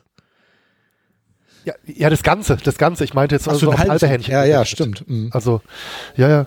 Ja, hm. also ich ja so das wäre doch eigentlich so Arachnophobie und die Bilder in meinem Kopf, die sind echt nicht schön. Also wenn ich zwischendrin weg bin, dann äh oh, äh, oh, Entschuldigung, das wollte ich wollte jetzt nicht triggern. Aber ich, Sven, ich, ich kann das total nachvollziehen, äh, das mit der Arachnophobie. Allerdings kann ich mir auch vorstellen, wie viel gebackene Hühnchenschenkel. also. Das ist zugegeben, ah. ich bin da bei dir. Ja, eben, wenn's wenn es immer noch nach Huhn aussieht, aber einfach eben acht Beine hat das, da könnte ich schon mit um. Also das würde passen. Ja, ich kenne, ich weiß über das Hühnerfrittieren äh, nicht viel oder über das Hühnerbraten nicht viel, aber ähm, äh, damals im Studium noch äh, hatten wir eine recht gute Beziehung zu dem äh, Hähnchenmann, der öfter am Studentenwohnheim stand, Antonio. Und ähm, Freunde von mir haben mal bei so einem Roboterbauwettbewerb teilgenommen und dann haben die original ein Foto eingereicht, wo die drei so fett grinsend auf die Theke vom Hähnchenwagen gestellt, äh, gelehnt stehen und Antonio im Hintergrund so die Pommes gerade so in die Luft wirft. So mit Pommes im Flug und hinter der Hähnchengrill. Und Antonio hat uns das mal erklärt. Der hat Schön. gesagt, Hähnchenmann sein ist ganz einfach. Also auch mit den Worten allerdings italienisch, starken italienischen Akzent, den ich jetzt nicht nachmachen werde. Hähnchenmann sein ist ganz einfach. Ähm, man muss nur immer auf eine Sache achten. Die frischen Hühnchen, die kommen nach unten und nicht nach oben.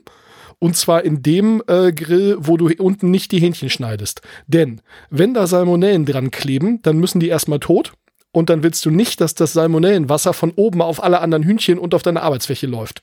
Deswegen frische Spieße immer ganz unten und in den Grill, wo du nicht schneidest. Das heißt, wenn ihr irgendwo mal Leute seht, die ah, ja. Hähnchen äh, machen und die Hähnchen, die äh, neuen Grill, die oder die noch nicht durchgegärten Hähnchen oben reinpacken, dann wisst ihr schon, da wollt ihr nichts essen. Mhm. Das ist gut zu wissen, ja. Da hätte ich jetzt nicht dran gedacht. Ja, ich auch nicht. Ich weiß auch nicht, ob es stimmt. Vielleicht ist das auch totaler Blödsinn und Antonio hatte keine Ahnung, aber.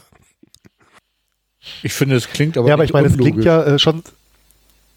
Ja, eben. Ja, es klingt plausibel. Weil, äh, wenn die, wenn die erstmal unten tot sozusagen tot kochen und alles, was da an ähm, unerwünschten Erregern drauf ist, ähm, erstmal unten äh, weggegrillt äh, wird. Das klingt schon sehr plausibel, finde ich doch. Tja, haben wir noch Themen? Wisst ihr, was in meinem Kühlschrank ist? Es ist noch ein Hähnchen. ja, diese ja, scheiß Hähnchenwagen sind ja auch so fies, ja. Je nachdem, wie ich der Wind steht. Ich habe gestern Backhähnchen gemacht. Insofern ähm, es sind noch Reste da. Ein halbes Hähnchen ist kein Rest, Björn. Stimmt. Da gibt's auch diese ganzen Gags bei den Heger-Comics irgendwie mit hier, was gibt's denn heute? Reste. Ein halbes Schwein ist kein, ist kein Restheger. Beziehungsweise, ach, schon wieder Reste. Ja, ist aber auch das letzte Mal. Und auf dem Teller hat Helga dann äh, noch so die letzte, die letzte Spitze des Schwanzes von einem Drachen. ja, bei, bei mir wird's zu den äh, selbstgeschnitzten Fritten, die ich mir nachher zu bereiten gedenke, Original Thüringer äh, Rostbratwürste geben. Die hatte der Kaufland heute im Angebot in, in der frische Theke. Ah, ich bin neidisch. Ich will schon seit zwei Wochen ähm, Currywurst Pommes essen. Das auch hart, ja. Ja, dann, äh, dann mal los, ne? Naja, ob, ob der Situation gerade äh, möchte ich nicht jeden Tag rausgehen, aber ähm, ich glaube, Ja, ich gehe mal ja, nur klar, einmal die Woche einkaufen, aber das nächste Mal wird es dann soweit sein, dass ich mir dann, ähm, ja. Ach, äh, jetzt kann man ja das auch hier mal äh, öffentlich noch bekannt machen. So für das nächste Podstock konnte ich ja äh, von meinem Arbeitgeber ein Gerät retten, was die, Kü- die Außenküche bereichern könnte, wenn es denn möchte. Ich habe einen Original-Kiosk-Wurstdämpfer, hier so ein Wurstglas retten können. Wo man so, Ja, und da wir sowieso Ja, schon vorhatten, also- einen Soßenbrunnen mit brauner Soße aufzustellen, damit man dann da die, äh, die Dingens reindippen kann, die äh, Kroketten reindippen kann, haben wir schon gesagt, dann können wir doch einfach daneben noch einen zweiten Soßenbrunnen mit Currysoße packen. Und ja, äh, so eine, so eine Bockwurst gehört eigentlich nicht in Currysoße, aber ja, schon nah genug dran ist es im Zweifelsfall.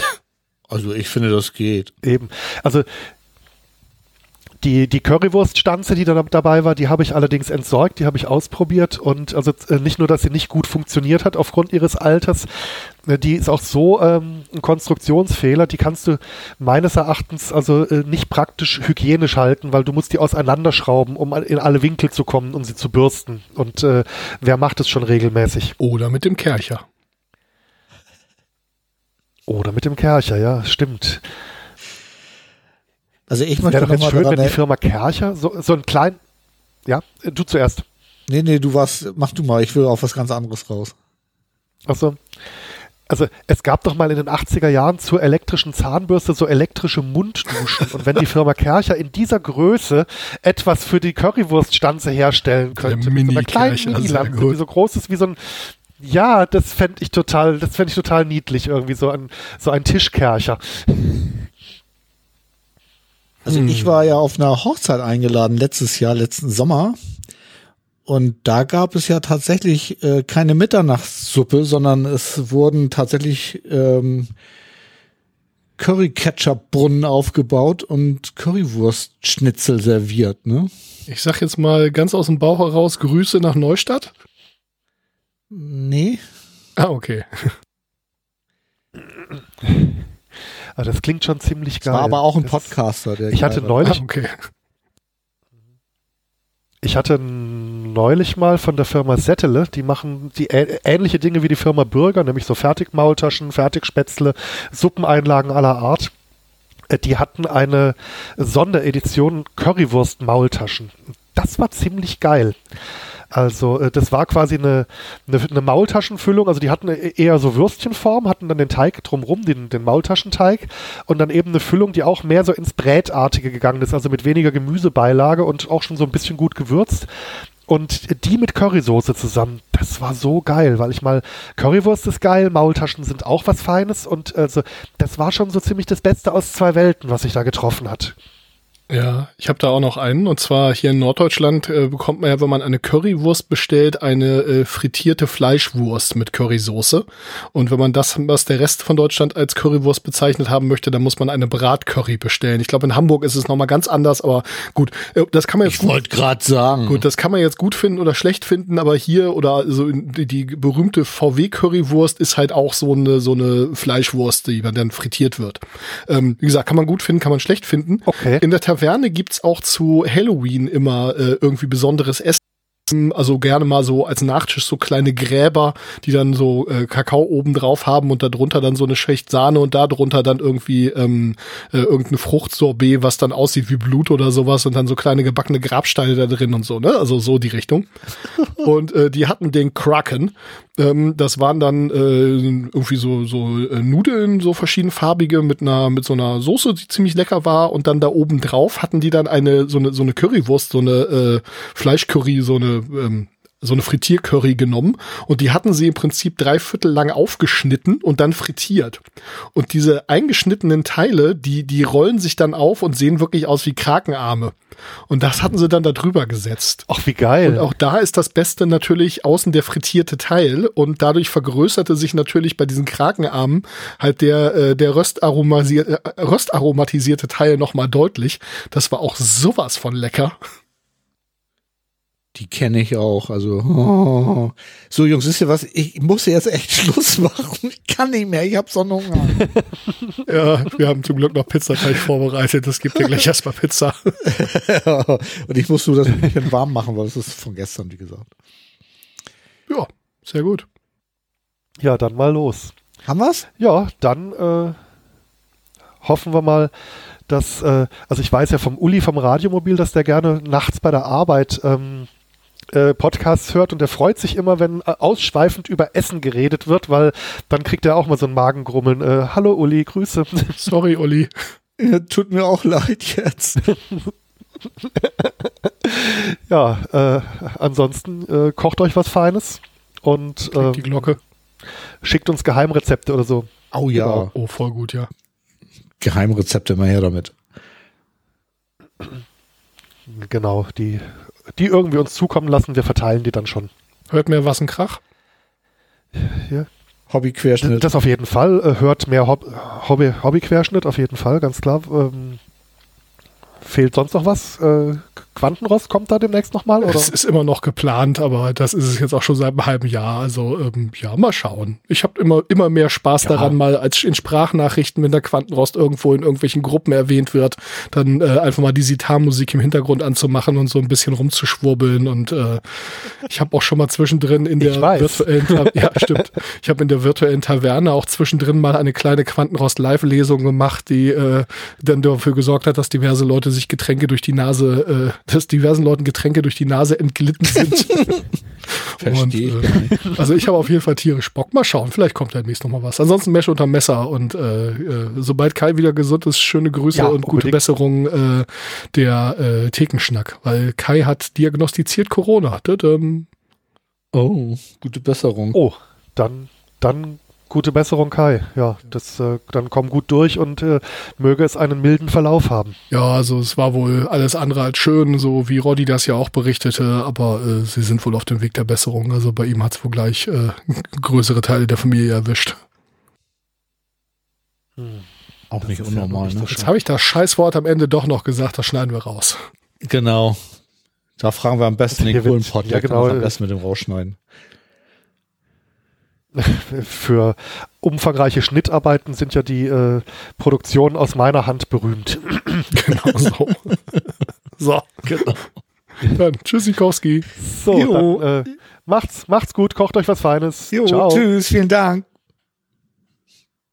Ja, danke, dass ihr da wart. Ja, bitte, bitte. Das hat scheiß Spaß gemacht. Ich ja, das fand ich auch sehr lustig. Right.